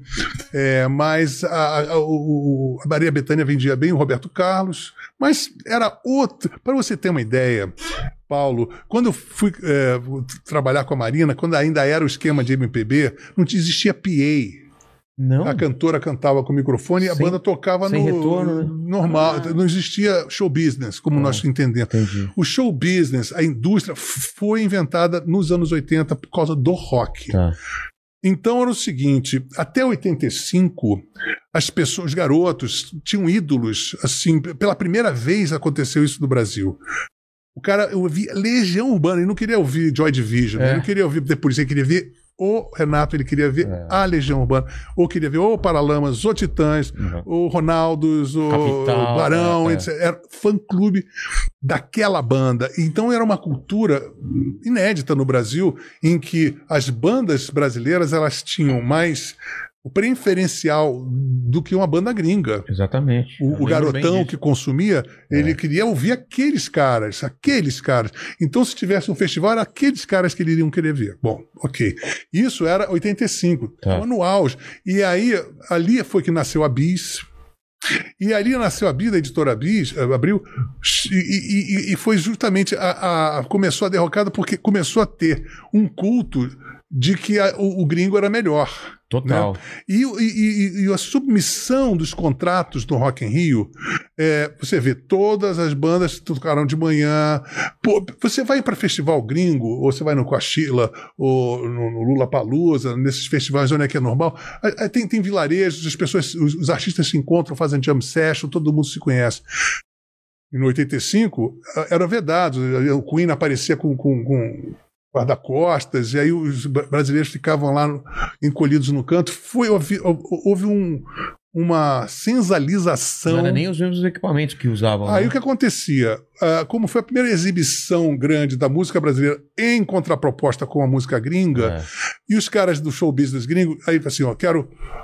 Tinha um contrato que eu vi isso no Rock in Rio depois, quando eu levei as latas, que tinha assim: você só pode 10% do palco, 10% da luz, 10% da potência do som, 10% da visibilidade na imprensa, tudo isso era monitorado. Era, E você só podia tocar. Em, eh, imagina você tocando às 5 da tarde, 4 da tarde, aí fecha, aí quando você tá, começa a vir escuridão, acende as luzes, bam, o palco fica enorme, bem. Cara, isso acabou. É, o, o problema é que não, isso não tinha, não podia ter isso. Era É. proibido. Há pouco tempo atrás, no- num festival desse, tiraram a tomada do, do Roger. Ah, é? Porque é assim. Então, eu, a partir de um determinado momento, eu falei assim: não faço mais show internacional, porque aquilo ali é um, é um. Você É. vai lá, você só vai contra, contrapropor aquilo com você, você vai ser apenas uma radiografia de contraste horrorosa pro próximo show do gringo É. que vai massacrar você. Só pra o dele ficar mais, é, parecer melhor do que era. E a partir então, desse aí, voltando para fechar essa, essa pergunta. 10% só do palco? É, era isso, é mesmo? Chamado chama Bill Status. É chamado, isso é uma, uma regra internacional para até não sei se existe até hoje. Para bandas de, de- de língua inglesa. Então tinha um- uma máfia do show business internacional Entendi. resguardando, né? Tá. Então as pessoas tinham que seguir essa, essa, essa regra, essa, essa, essa, essa ata, né? Então o que aconteceu? A partir de 1985 começou a ter uma imprensa que foi nascida, parida do Rock in Rio. A Bis saiu, começou ali, e de, de- de uma imprensa que começava a ridicularizar as, As bandas, bandas brasileiras, sabe? E em detrimento de produtos internacionais, e isso foi crescendo. E eu me lembro que todo final do ano tinha uma enquete dessas, desses é, críticos musicais é, hypes. Ah, será que esse é o último verão do rock brasileiro? Caramba, Assim, agorando, agorando. E a produção, contrariando todas as expectativas, os discos iam cada vez ficando melhores. Até 1989, os discos de todos eram nitidamente de artistas que estavam ficando mais maduros, mais senhores da sua produção artística, e nós tínhamos todo um establishment jogando absolutamente contra a, a, sabe, a, a- a instalação, vamos dizer assim, dessa cultura de rock no Brasil. Caramba. cara. Então é isso, é, está É, respondido. né? E ele só completou aqui perguntando se o Lobão tocaria no Rock in Rio hoje se fosse convidado. Mas nem morta. Não, isso é uma humilhação. É, né? Sabe, assim. Até é- tem- hoje? Não, não, porque são pessoas que, que tra- ma- maltrataram e maltratam o- as músicas brasileiras. Não Ah. estão nem aí pra gente. Sabe por quê? Que tem uma cláusula nisso tudo que é muito cruel, é porque no Brasil tem uma lei que você não pode fazer esse tipo de festival se não tiver uh, cota de brasileiro.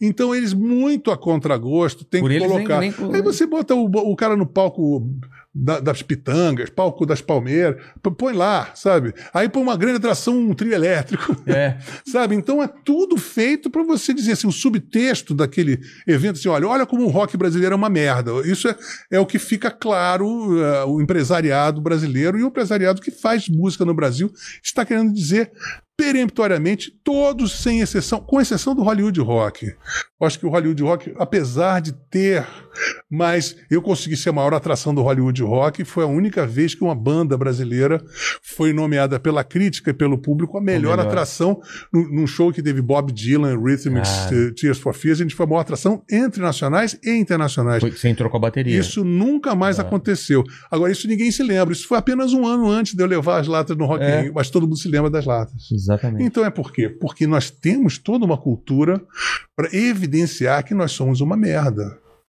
Então, e isso é muito grave. Isso não para mim, porque eu, eu, sobrevivo, eu sou um cara muito escaldado nisso. Mas isso não permite que floresça nem um contato é, mais artístico mesmo. Você poder fazer um show com uma banda gringa e depois fazer um disco com os é. caras, ou fazer uma jam set. Isso não pode ocorrer porque virou um apartheid. Cara. Mas isso também, eu, eu, na época, culpei muito a postura dos artistas. Eu chegava e dizia, não, eu não vou tocar às duas da tarde. Aí vinha uma outra é. banda, assinava e ia tocar. Exatamente. Então, Se todo também mundo tem não isso. Topasse, não, não topa. Não, teve uma época que o Rapa fez isso, é, mas aí outro furou, não adianta, né? Tem que ser assim, pô, todo mundo junto, não. É. Aí, aí não ia ter, ia ter como realizar o show. E era uma postura que o rock assim exigiria, né? Exatamente. O rock and roll é feito para isso, né? Mas... E, e, o, e, o, show que você falou de, tomo, de Tomolata foi basicamente o mesmo que você fez no Rolling Foi exatamente o mesmo. Com a, com a bateria da, da, Não, e outra coisa, foi um sucesso que a gente ensaiou o disco. Eu fiz uma cláusula que eu tinha todas as regalias daquele show. Então a gente saiu, o Los Angeles Times, quando viu, todo mundo ficou, cara, isso vai ser um sucesso no Rock in Rio, não Só que no dia seguinte, de última hora, o cara que contratou falou assim: ó, oh, escuta só, Lobão, a gente contratou foi os quê? A banda de um cara que toca, que, que, que, uh, que anda de moto, se é Scorpio, uma banda de metal. É.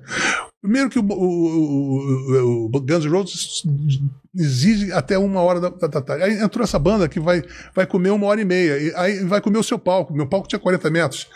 Aí botaram um palco para ele entrar de moto. Aí Caralho. o que aconteceu? Aí ficou. Uh, é, você ficou um pedacinho. Parecia um pelotão frente. de filozilamento. É. Eu não tinha, porque eu, eu tava ali para provocar os metalheiros, mas eu tinha um fundo que eu poderia pô, me proteger. Ficar, é. O palco era enorme. Quando eu cheguei para tocar, os caras colocaram um palco dentro do palco e eu, eu tinha uma boca de cena de dois metros. É. Eu fiquei puto, né? E, e a MTV toda filmando. Hum, sumiram esses tapes da MTV, nunca. Aí o cara tira da gaveta o empresário e fala assim: ó, oh, Bill Status, não adianta nada do que você mencionou, porque esse Bill Status é internacional. Então, Caraca, eles têm prioridade total. É uma, é uma regra coisa, maior do que aqui E ainda tinha... falou assim: tem uma coisa, você tem uma fama aí de drogado, se você disser que não, pra gente é melhor que o Guns N' Roses entra uma hora. E outra coisa, você vai ficar com fama de que ficou cheirando aí, é. de repente não conseguiu ter condições. Falou isso, cara? Falou na minha cara com o cara filmando. Caralho, a pessoa velho. da MTV filmando, cara. E eu tentei, é claro, é, recapturar esses, esses vídeos, jamais, nunca consegui. Entendeu? Então eu tenho isso aí, eu falo assim, cara, como é que pode, cara, sabe, é. neguinho, isso brasileiro falando para mim, e eu sentindo assim, de uma forma ou de outra, todas as bandas brasileiras, pô, se passou isso comigo, deve ter passado é, coisa. coisa ou coisa pior. E neguinho né? engolindo, sabe? Ah, vou tocar no palquinho tal. Ah, porque aí a gente vai promover. Não, cara. Pô, cara, naquela época eu vendia mais do que todos aqueles aquelas bandas juntas. É. Eles também, o Legião, o todos nós vendíamos dez vezes mais do que aqueles caras. Cara. Estava carregando aquela indústria nas costas. Então as pessoas acham que eu sou maluco, mas isso aí, cara, é uma coisa muito grave, né, cara? Por isso que eu falei, ó, não toco, não quero tocar e nunca vou, não vou tocar e não vou tocar mesmo. Mas você tocou, mas você entrou lá e já sabendo que ia ser. Sim, aí o cara tinha um, um, capacete da Cruz de Enfermidade que eu vou precisar. Botei já o capacete, entrei por causa disso, porque eu sabia que eu ia levar lata, não sei é. o quê. E não consegui. Ah, você saiu por. Eu falei, não, só, só saí por questão de segurança. Começaram a botar areia nas latas e jogar com areia. Caralho. Aí o cara conseguiu derrubar o surdo da bateria, que estava 5 metros de distância. Quando eu vi o cara derrubar o surdo, eu falei: se cair na cabeça, é. vai, vai matar um. Aí eu falei: chega, chega, chega, eu fui embora. Caramba. Aí teve um, eu ainda recebi o cachê, eu falei assim, eu não, só, eu não só recebi o cachê, eu devia receber uma, uma indenização milionária, é. porque o, o nível de lesão uh, que, que foi causado, não por mim só para mim, mas para toda a música brasileira, foi incalculável. Né? As pessoas têm que saber disso. Isso foi que ano? Isso foi em 91. A única coisa muito positiva, a coisa talvez a mais positiva que aconteceu na minha vida, também ocorreu no mesmo dia. O que, que foi? Que eu tenho um refrão. Fui ao Rock in Rio levar lata, saí de lá com a minha gata, né? Eu, eu conheci a minha mulher. Porra, nesse dia? Sim, somos, nós estamos casados desde então. Qual que é? Regina. Mas a história curta, de como você conheceu ela lá? Ela estava lá para ver o Rock in Rio. É claro que eu sou uma figura sexy, evidentemente. Ela olhou e falou... A, a seduzir imediatamente. Eu, eu, eu quero. Mas, na verdade, eu estava tava de olho numa marquesa italiana, cara. Olha só que saca. É, porque eu já estava de olho no, desde do, do Hollywood Rock, era uma Sim. marquesa linda, era um, pouco mais velha. Era parecida até com a Regina, só que era uma marquesa. Eu soube que ela capturou o príncipe, pô, eu fiquei lá dando em cima. Da marquesa, a marquesa estava dando em cima de mim, isso no Rock in Rio de 90. Tá. Aí, cara, quando eu vi a Marquesa, eu falei, agora eu vou pegar, vou acordar em, Barce... em, em Florença, né, em Milão, amanhã eu vou acordar, quem sou eu lá em Milão? Aí já estava assim, engatado com a Marquesa, aí apareceu a, a, a, a, Regina e eu fiquei absolutamente apaixonado por ela, foi paixão à primeira vista. E de lá saímos, nós saímos direto de lá. Nós e o pessoal do Sepultura todo fomos para minha casa, ficamos lá uma semana. Porra, cara, no mesmo dia da, da, da é, lata. Cara, festejando que... totalmente. Festa, festa, festa. Lá na, na estrada das canoas. Vamos lá, para as últimas aí, Mandíbula. Você mandou alguma coisa para mim aqui? É, eu mando aqui agora. Tá bom. Ó, o Gustavo Moraes falou aqui, ó. Boa noite. Aqui é o Gustavo do blog Cifra Clube. Lobão, como você avalia a produção de música de protesto por parte de artistas do mainstream do rock nacional diante de tudo que está acontecendo no nosso país? Cara, meus parabéns pro Cifra Clube. Eu tenho usado muito o Cifra Clube ah, para é? fazer meu, meus canções de quarentena. Sempre recorro ao site. E, bom, olha, tem gente que está fazendo um monte de coisa aí. Nós não estamos passando por um momento. Essa coisa do politicamente incorreto, não sei o que, deixa as pessoas um pouco atadas, né? Eu fiz o Bunda Suja agora, né? É. Que foi muito bem acolhida pela, pela, pela rapaziada. Eu acho que o, que o Gabriel Pensador fez uma aí também. É. E não sei, mas é, tá muito difuso, né? A situação tá muito difusa. É, as pessoas têm medo, as rádios não tocam, e, mas eu acho que em termos de atitude, é, cada um está se virando no que pode, sabe? Eu considero que é, todo mundo fala, mas o rock saiu do mainstream. Eu falo sempre assim: é ótimo, o rock é underground, o rock precisa ser underground. Eu saí Marginal, do mainstream, né? eu me desconstruí como artista popular por exatamente isso. E foi exatamente na hora que eu me reinventei que eu comecei a ser realmente um compositor de qualidade, que foi quando, depois dos anos 80. Então, o meu repertório legal, quando ele falou da vida é doce. É. Eu começo a compor realmente aquilo quando eu morrer, as pessoas vão se lembrar, vai ser do Nostalgia da Humanidade, do Noite, do, do A Vida é Doce, Canções da Noite Escura, O Rigor e Misericórdia, são um repertório infinitamente melhor. Por quê? Porque eu virei o um produtor, eu tomei tendência da minha obra, eu virei autor, letrista, músico em tempo integral. Comecei a estudar todos os instrumentos possíveis, porque eu falei, ninguém vai mais meter o bedelho nas é. minhas produções. E aí eu comecei a crescer. Mas cresci por quê? Porque eu tive que dizer não. O, todo artista de rock and roll tem que saber dizer não. Quem não sabe dizer não vai fazer pop. Exatamente. É. É, tem aqui o, o, Arthur Faro. Lobão, você como amigo próximo do Cazuza, como você acha que ele estaria se posicionando nesse cenário polarizado de política atual? Iria vestir a camisa de algum lado? Não sei, seria leviano da minha parte é, dizer não... o que, que o Cazuza ia fazer. Eu não sei, cada um tem cada um. A gente, nós, nós dois eram uma caixinha de surpresa, um para cada um. Você ia fazer isso, a gente discutia, brigar.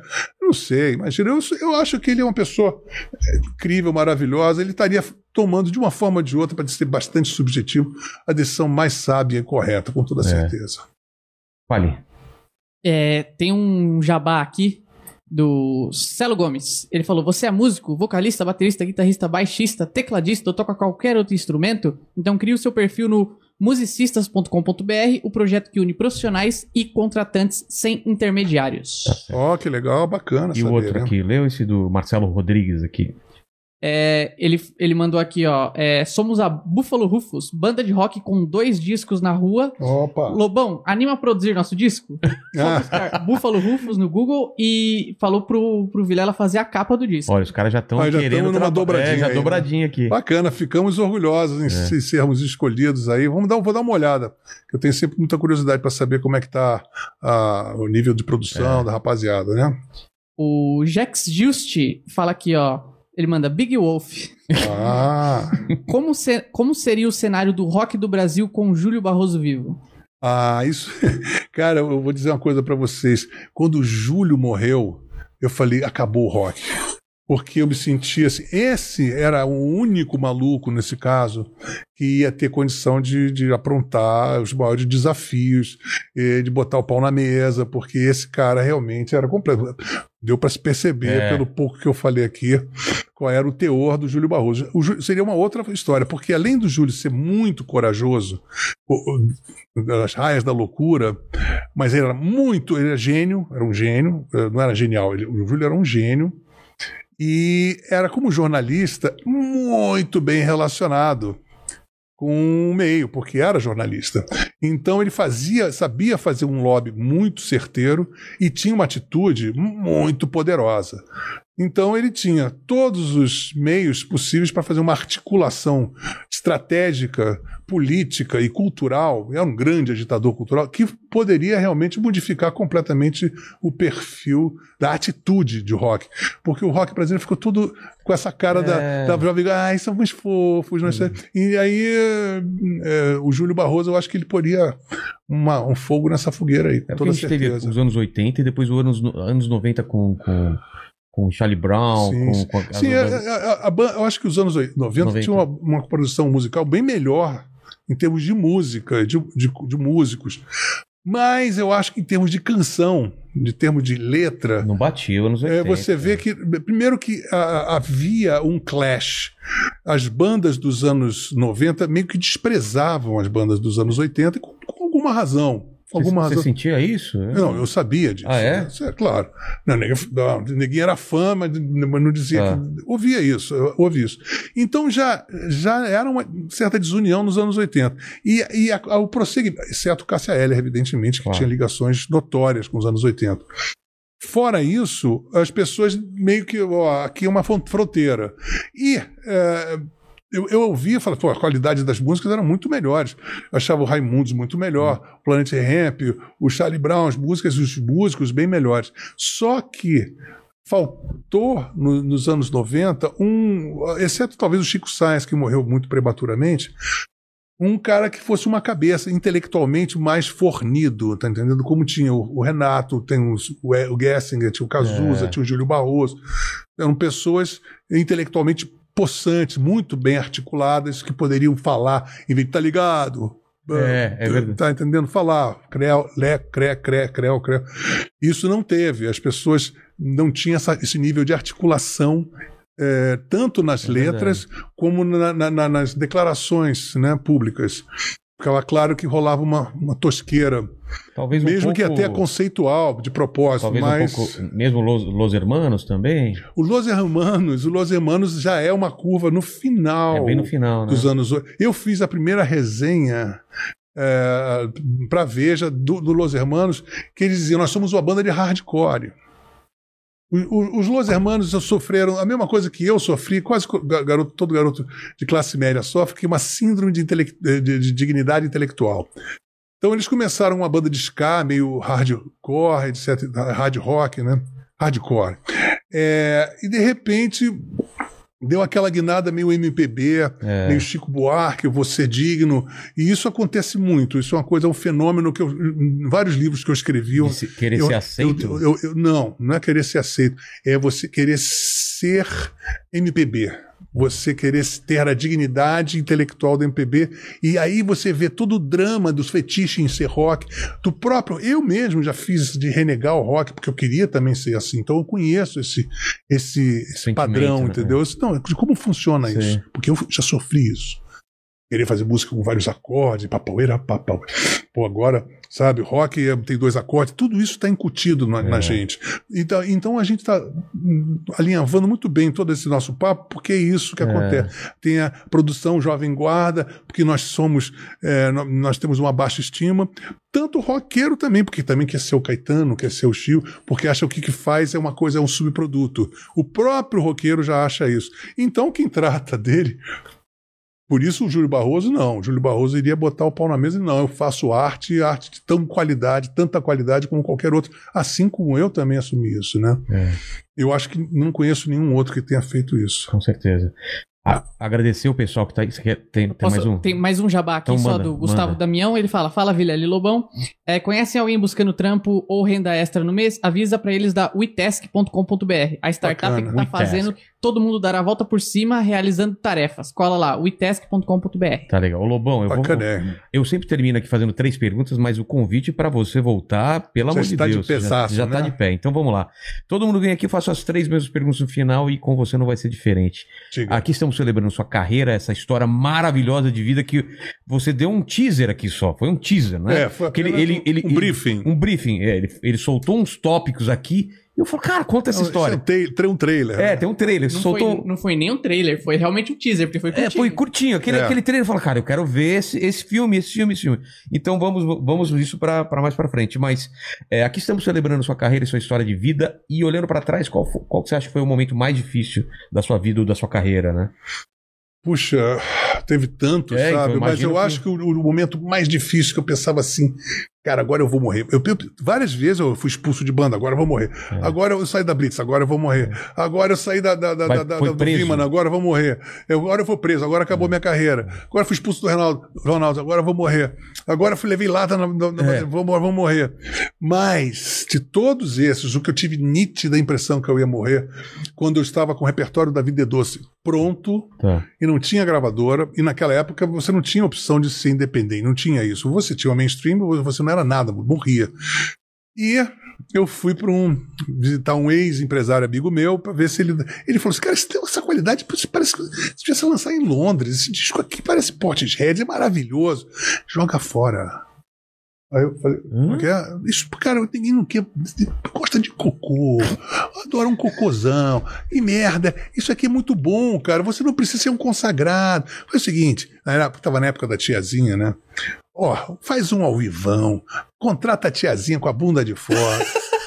em homenagem a morto, que as pessoas adoram, bota uma música pro Cazuza, outro pro Renato, porque ninguém gosta de morto. Morto, cu e cocô. Cocô. Gosto de comer cocô, isso aqui está dando pérola aos porcos, meu amigo. Aí eu, pã, né, ó, Broxou total. Vamos fazer o seguinte: eu vou falar com o pessoal da Som Livre para fazer uma armação puta de um acústico seu. Aí eu saí de lá. Putz, tava morando lá no Rio. E falei: caramba, o que, que eu vou fazer? Eu não vou fazer essa não vou fazer isso. E como é que eu vou fazer desse repertório? E toda vez que eu tava nesses grandes impasses da vida, eu ia pra Lagoa Rodrigo de Freitas dar voltas na Lagoa. Tipo, o que, que eu vou fazer da minha vida? Eu tava lá, eu passei de três voltas na Lagoa. Não me veio nada. Eu falei assim, cara, agora eu vou me fuder. Agora eu tô fudido. Eu conformado já, fudido estar, estava atravessando a rua, olhei para a banca de jornal e vi Ari Toledo. Umas coisas assim, piadas. Piadas no. Ari Toledo, leve um CD grátis. Eu falei, Eureka! Aí eu fui para casa e falei assim, eu vou fazer uma revista, uma pseudo-revista, porque aí eu, eu olhei e falei assim, ah, tem uma cláusula legal que se você faz um... Se você torna o seu produto uma, um produto editorial de livro, Sim. o CD, ele é um brinde. Então ele tem Ele isenção de é o, imposto. ele não é o produto principal. Não. Aí eu pensei, então sacada. basta eu É. inventar uma coisa que era entre o LP e um, e um, e um magazine, Sim. botar uma letra em cada página, fazer várias fotografias Fotos, é. para se configurar uma revista, numerar os CDs e vender a revista nove reais. Porra, Quanto tava o CD na época? 19, 29.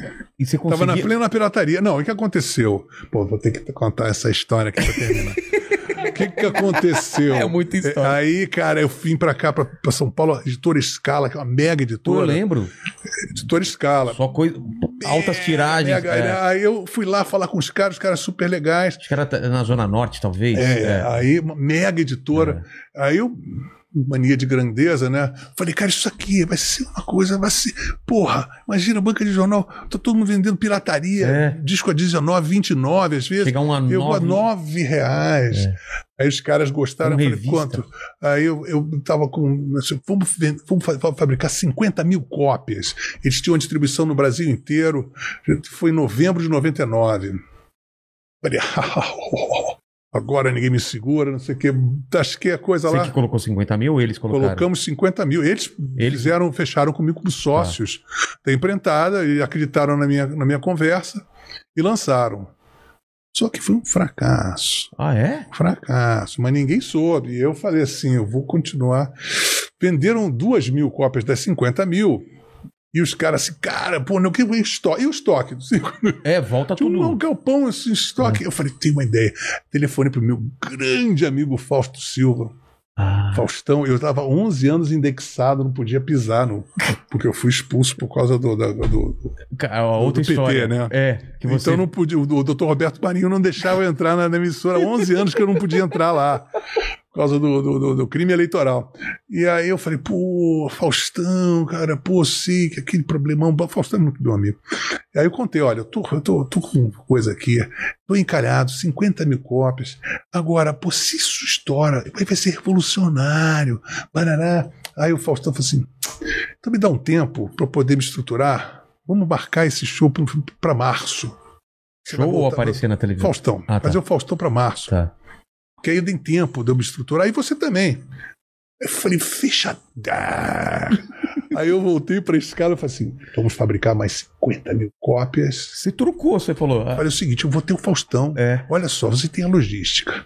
A gente tem três meses para poder fazer um, Espalhar. uma coisa insta- instant karma. É. Porque eu apareço no domingo, na segunda-feira, ao contrário do que foi uma o espaço, se botaram aqui em Minas Gerais, se eu botar em todo o Brasil, no Acre, Rondônia, em, em Vilhena, Campo Grande, todos os lugares do Brasil, porque no domingo o Faustão vai dar pala na segunda-feira, às 5 da manhã, em todos os lugares do Brasil vai ter. Vai ter. Os caras compraram a parada. De novo. Aí o que aconteceu? O Faustão, muito pródigo nos seus, nos seus reclames, Sim. ele ficou desde o início, Lobão, com, com um disco, desde o início do Faustão. E por coincidência divina, foi o recorde histórico, deu 43 pontos de Bop. Ainda tava todo mundo Boy, assistindo. Não, é porque era eu que estava voltando. É. Ah, é? Depois de 11 depois anos. Não volta, tá todo mundo lá grudado. Então, pra ele também era, era uma. É. E aí ele chegou. 50 mil cópias vendidas, sucesso absoluto. Plefe, plefe, Total. Sucesso, ficou passando o programa todo, aquela parada toda. E eu, Nas bancas do eu Brasil. tava aprendendo a tocar guitarra, ainda não sabia tocar de guitarra direito. E eu exigi que eu ia tocar só música nova, A Vida é Doce, porque eu nunca ia tocar no rádio. Sim. E eles ac- acataram, todo morrendo de medo, porque, pô, mas imagina você terminar no programa com todo mundo você tocando uma música que ninguém Que conhece. ninguém conhece. é. Vou tocar. Mas aí o que acontece? Você chega no programa, no final do programa, eu entro no programa, vou tocar. O equipamento pifa ao vivo, pifa, pifou minha guitarra. Era eu, era um power trio, não tinha guitarra, não tinha, não tinha nada. Eu sentei, sentei na boca do palco e falei, lá vou eu, engatei uma quinta e chove lá, a capela. Todo mundo. É sempre! Foi um sucesso, né?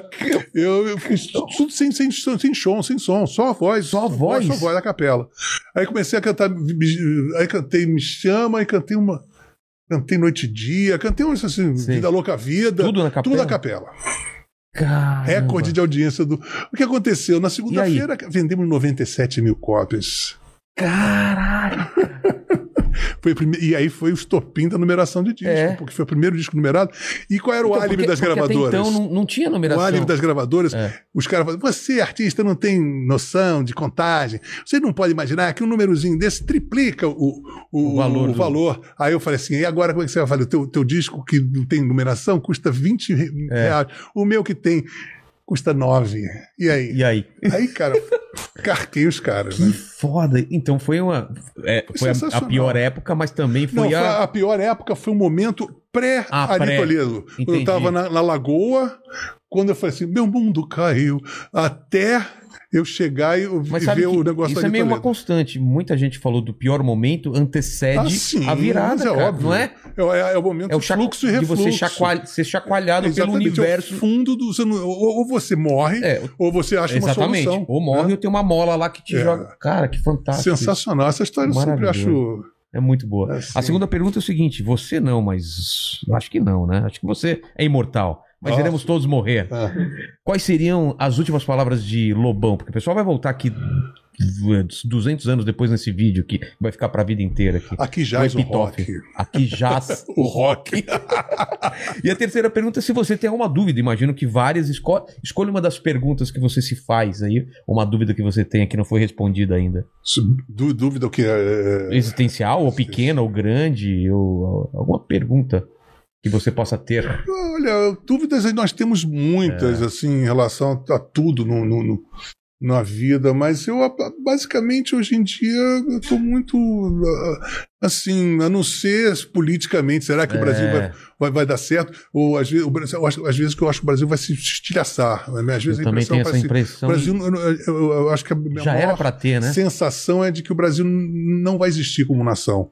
Então a minha maior dúvida é essa, porque porque ela está fora do meu alcance. É. Porque tudo que eu faço, eu sei que eu vou conseguir é, me dar bem. Porque eu, eu tá minha mão ali, tá meu olho, é. tá minha vontade, tá minha capacidade. Mas quando você tá no grupo, os o do rock, aí o cara fura fila, aí você tá no Brasil, cara, você não sabe se Não o tem Brasil vai controle. sequer pode continuar como nação. Ele pode se desintegrar facilmente, É. sabe? Ou ele pode virar um celeiro, um nação celeiro, porque nós não conseguimos reter no Brasil seus valores. Nem cientistas, né, as pessoas mais inteligentes, vai todo mundo para fora. É. Né? Então, é, com toda essa é, mesquinhez e essa mediocracia no Brasil, vive agora essa bipolarização. As pessoas só conseguem funcionar na base de esse é o meu ídolo, esse é o meu Zero e um, mito. né? É, e todos acham que tem um salvador da pátria. Então, isso daí, não interessando se seja fulano, beltrano ou, ou, cicrano. O interesse é que o caldo eh, psíquico do brasileiro depende de um pai, de um coronel, de uma voz, de um tirano, de um salvador da pátria, de um paisão do povo. Então, isso é, o- é é o enterro do Brasil. É. Porque o povo age assim, o povo necessita dessa vontade primária e mórbida, e enquanto tiver esse caldo de vontade de ser paternalizado, seja lá por quem quer que seja, o Brasil será um pária como nação, uma subnação, perigando, perigando tangenciar a própria extinção. Também acho. Obrigado, Lobão. Obrigado mesmo, cara. E vamos contar né, com uma próxima participação. Segunda parte, Segunda parte. E não, e nem vai. Cara, é uma série do Netflix. Então aqui a gente tá aqui na primeira temporada. é verdade. Obrigado a todo mundo que esteve aí. Desculpa vocês que Beijão. mandaram perguntas. Hoje não deu pra responder todas. E até amanhã ou depois. Até mais.